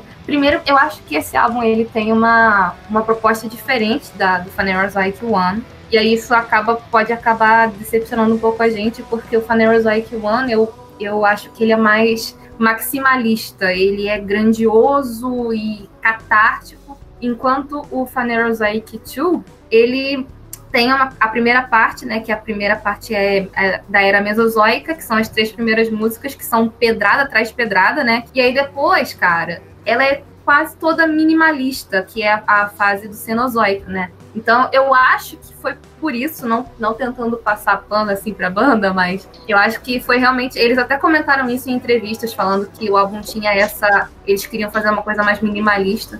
Eu, pessoalmente, eu não ouvi os singles, eu já fui ouvir direto o álbum quando ele foi lançado. Eu acho que eu ouvi, na verdade, eu ouvi esse mês, não foi nem no mês que saiu. Eu ainda cheguei um pouco atrasado e tal. E por, talvez por isso eu não tenha entrado no hype que vocês entraram, então pra mim o, o álbum se manteve assim. Tipo, eu não sabia muito o que esperar, porque eu já ouvi o primeiro, o Phanerozoic One, mas eu não lembro direito, eu acho que eu não ouvi o suficiente. Então, inclusive, eu, eu pretendo voltar pra, pra pegar mais. Ouvi os dois seguidos, é maravilhoso.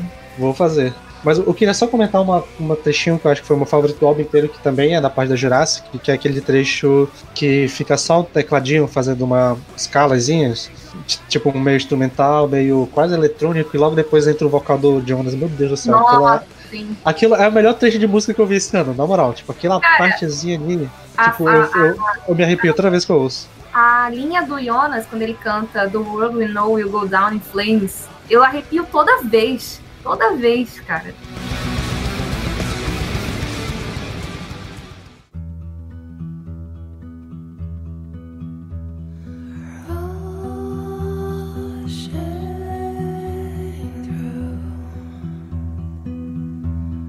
E como já é tradição, né, nesses episódios de lançamento, a gente vai fazer um bloco aqui rapidinho falando sobre lançamento de outros gêneros. E eu vou começar puxando um álbum que é de outro gênero, mas ao mesmo tempo tem a ver com metal, que é o álbum Aleia, a- auto-intitulado, que é um projeto pós-morte da Aleia Streambread, né, vocalista, ex-vocalista do Trees of Eternity e do Swallow the Sun, que faleceu. Acho que vocês já devem ter ouvido falar a história dela várias vezes aqui no podcast. E esses são as últimas músicas, gravações que ela deixou e o marido dela, né, que é o, o líder do Sol the Sun, reuniu e lançou como um álbum solo dela. E, meu Deus do céu, é uma das músicas, assim, dos álbuns mais tocantes que eu já ouvi na minha vida. Tipo, pra quem já manja do Trees of Eternity, sabe que a voz dela é uma voz muito suave e meio viajante, assim, de ouvir, e que combina muito com o do metal, mas esse álbum ele é quase todo acústico, então, tipo, ele é mais é, tocante, mais singelo do que os outros. E eu imagino que aqui ninguém tem ouvido, então eu vou só deixar a indicação aqui rapidinho pra quem quiser.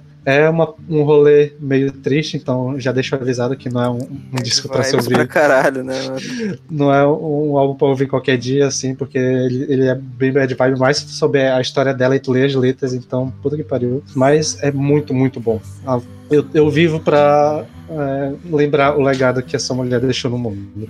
Eu vou falar do álbum da Taylor Swift, que lançou é, o Folklore, lançou ali dia 24 de julho. E, cara, é, eu não sou o maior fã de Taylor Swift, mas eu ouço sem, sem preconceito. Eu já, já, já ouvi bastante coisa e, na verdade, tem umas músicas que eu realmente gosto bastante. Esse álbum é um álbum mais tristão dela. Ela já lançou bastante álbum mais rebelde, aí um álbum mais country, um álbum mais pop, aí o, o Lover do ano retrasado, do ano passado, foi bem pop e felizão, e esse ano lançou o Folklore pra deixar todo mundo um pouco mais melancólico. A pegada do álbum é, como eu disse, me- melancólico tristão e é uma vibe meio que ela quis dar uma emulada numa Lana Del Rey, e grande parte do álbum funciona. É, eu não tive paciência pra ouvir o álbum várias vezes, porque, é, como eu disse, eu, eu, eu ouço sem preconceito, mas eu também não sou o maior fã do mundo. Tem algumas músicas bem legais e, e eu gosto muito da- das co- composições e a forma como ela compõe as letras das, das músicas dela, que faz a gente pensar bastante e dá, e dá pra gente sentir o que ela tava sentindo quando ela tava vivendo aquelas coisas, principalmente quando ela fala dos ex dela. As músicas que eu achei mais interessantes do álbum, que é um álbum inclusive bem longo, tem 16, 16 músicas, é, é, dá, uma, dá uma preguiçinha. Mas as músicas mais interessantes são The Last Great American Dynasty, Exile com Bon Iver, que inclusive a voz do Bon Iver é muito boa de se ouvir, é, cara tem uma voz incrível. É, The One, que é a primeira música do álbum, é, uma, é um pouco mais popzinha e tal, mas é, mas tem um refrão muito bom. E Illicit Affairs, Affairs, quer dizer, que é uma música mais tri- tristezinha e tal, mas que eu disse, a, a forma como ela compõe as letras da- das músicas são bem. Dá, dá pra você sentir o que ela estava sentindo quando ela passou por aquilo ou, quando, ou, ou o que ela tá querendo dizer. Ah, e The- This Is Me Trying também é uma música bem legal, uma música bem triste, bem deprê. Mas, enfim, o álbum todo é bem depresinho e foi uma boa pedida pra ela, eu acho. Ela nunca tinha feito um álbum tão tão para baixo e eu acho que ela tava precisando, porque o Lover ano passado eu ouvi também e era muito feliz, era tão feliz que dava até um pouco de agonia.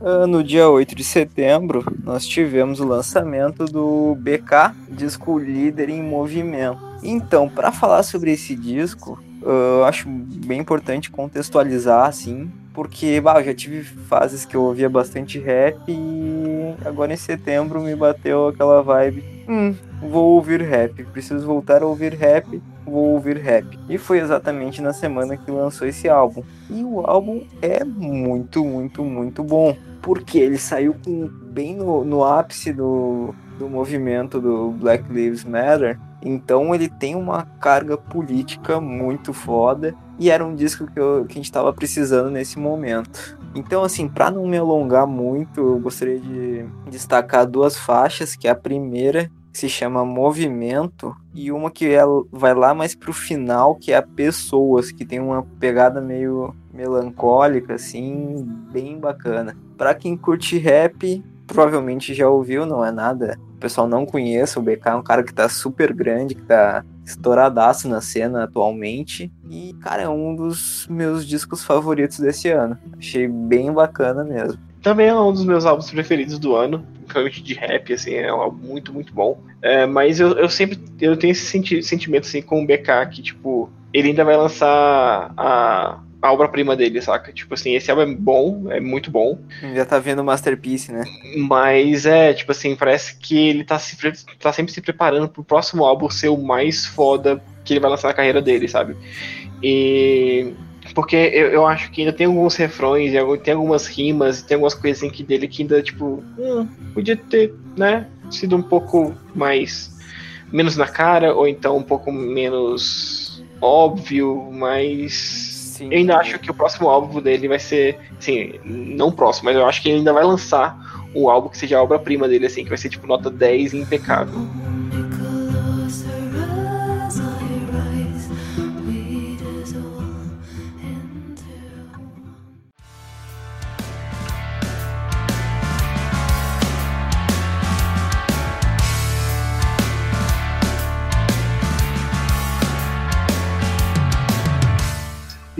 Pra fechar o episódio, bora com aquele topzinho maroto, né? Top 5 de lançamento do trimestre. Quem quer começar de vocês?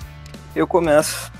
Eu começo. Pode dar, então. Então, cara, ao longo do episódio eu mudei três vezes meu top 5.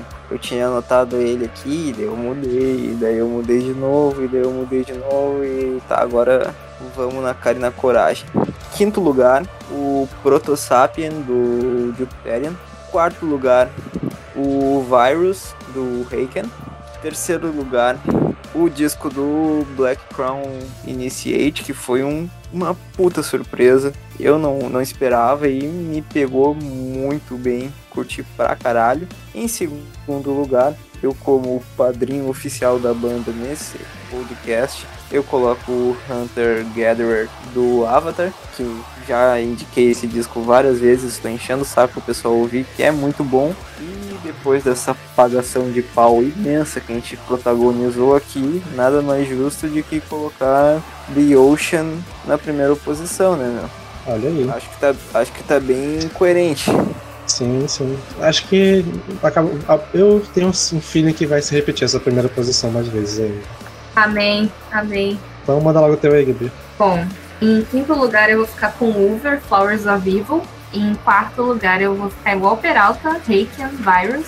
Muito bom. Em terceiro eu vou botar o do Oceans of Slumber, auto-intitulado. Em segundo, o Black Crown Initiate. E, ah, que surpresa. The Ocean em primeiro, lógico. Álbum do ano pra mim. Aliás, inclusive, esse semestre, esse semestre não, né? Esse semestre também. Mas esse trimestre, esse terceiro trimestre, tá com os meus dois álbuns favoritos do ano, que é Uau. justamente o The Ocean e o Black Crown Initiate. Interessante, interessante. Cacete. Servida, fui servida nesse, nesse trimestre. Vai, Cave, faz o teu aí. A pessoa que não gosta de fazer tops. é difícil pra caralho, você não tem noção. Eu também mudei várias vezes aqui. Vamos lá, em quinto eu botei Oceans of Slumber. Em quarto eu botei o Black Crown Initiate com Violent, Violent Portrait. Em terceiro eu botei The Ocean, com Neurozoic. Em segundo eu botei o Heiken Virus. E o primeiro eu botei Over Flowers of Evil. Uau, lista ousada. Ousada, mas eu gostei. Eu gostei que os álbuns estão se repetindo muito. Então, tá repetindo, né? Aí pra, pra sair dessa repetição, né? Vou dar uma mudadinha aqui, né? e já vou começar a polêmica colocando o álbum do Kralice como quinto lugar. Eu amei esse álbum e não ouçam haters, esse álbum é fantástico. Até o Lucas, que não gosta de Black Metal, falou que gostou da primeira música, então, velho, tem alguma coisa aí. Em quarto lugar vai ser um voto meio de coração, que eu vou colocar o Encifram, porque é uma banda, é a minha banda favorita de folk, e eu sempre adorei o som deles. E eu fiquei muito feliz de ver que eles voltaram a ter uma sonoridade que me agrada. Então, talvez tenha álbuns que saíram nesse, nesse espaço de tempo que tenham sido melhores, mas a sensação de ter ouvido essa banda e ela ter me alegrado foi muito interessante. Então eu vou deixar ela aqui. Aí daqui pra frente vai ser mais parecido, vou colocar Black Crown e Shade em terceiro. Ótimo álbum, ótima banda. Aí os primeiro e segundo lugar pra mim estão pau a pau, assim. Eu poderia mudar facilmente a ordem, mas eu vou colocar em segundo The Ocean e em primeiro lugar Oceans of Slumber, que, meu Deus do céu, a Kami é uma das melhores vozes que eu já ouvi na minha vida. Mas é isso. Esse semestre foi servidaço. Muita coisa boa. Sim.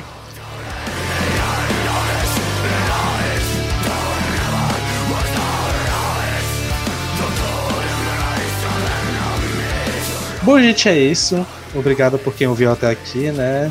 É, novamente pedindo para vocês comentarem o top de vocês, qual álbum vocês mais gostaram. É, também indicações pro próximo episódio, deve sair em finalzinho do ano, então a gente vai chamar a Gabi de novo para participar. E aproveitando, sigam as redes sociais, VNR Podcast, vocês já estão manjando, né? E é isso, até semana que vem. E a indicação musical dessa semana fica por minha conta, convidada. Só que eu vou explicar pra vocês uma coisa. Eu queria botar Jurassic Cretaceous do The Ocean, só que essa música tem 13 minutos e aí o episódio vai ficar maior que ele já tá. Então fiquem aí com Sim.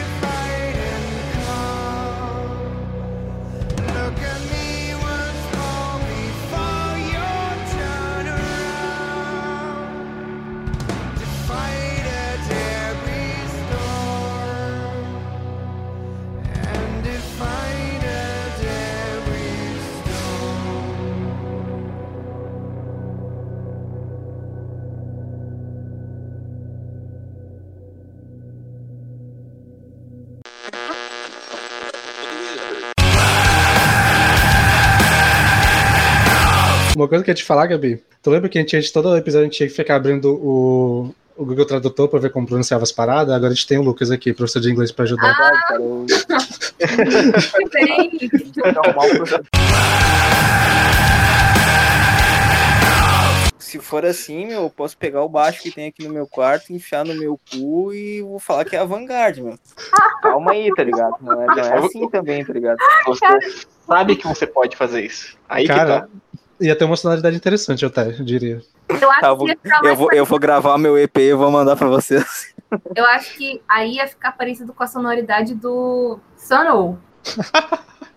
Aí eu acho que ia ficar igual. Na moral. Foi, assim- foi aquele assim que saiu. Parece que foi- pegaram a- a guitarra, enfiaram no cu e deixaram lá por 20 minutos e aí sai uma música. Tones é diferente. Peraí, moto. Tinha que ter, né? Eu tava com saudade dessas motos passando. Acima de nós, só Deus e a roda da frente. Ai, meu pai. Eu vou botar Faranozaki 2, porque eu gosto dessa mistura de botar um número em português no meio do título em inglês. Que é... Assim, quando eu Tipo falo aquela banda- eu banda. Blink 182. São CPM 22. Caralho. Lá nos Estados Unidos eles chamam assim a banda.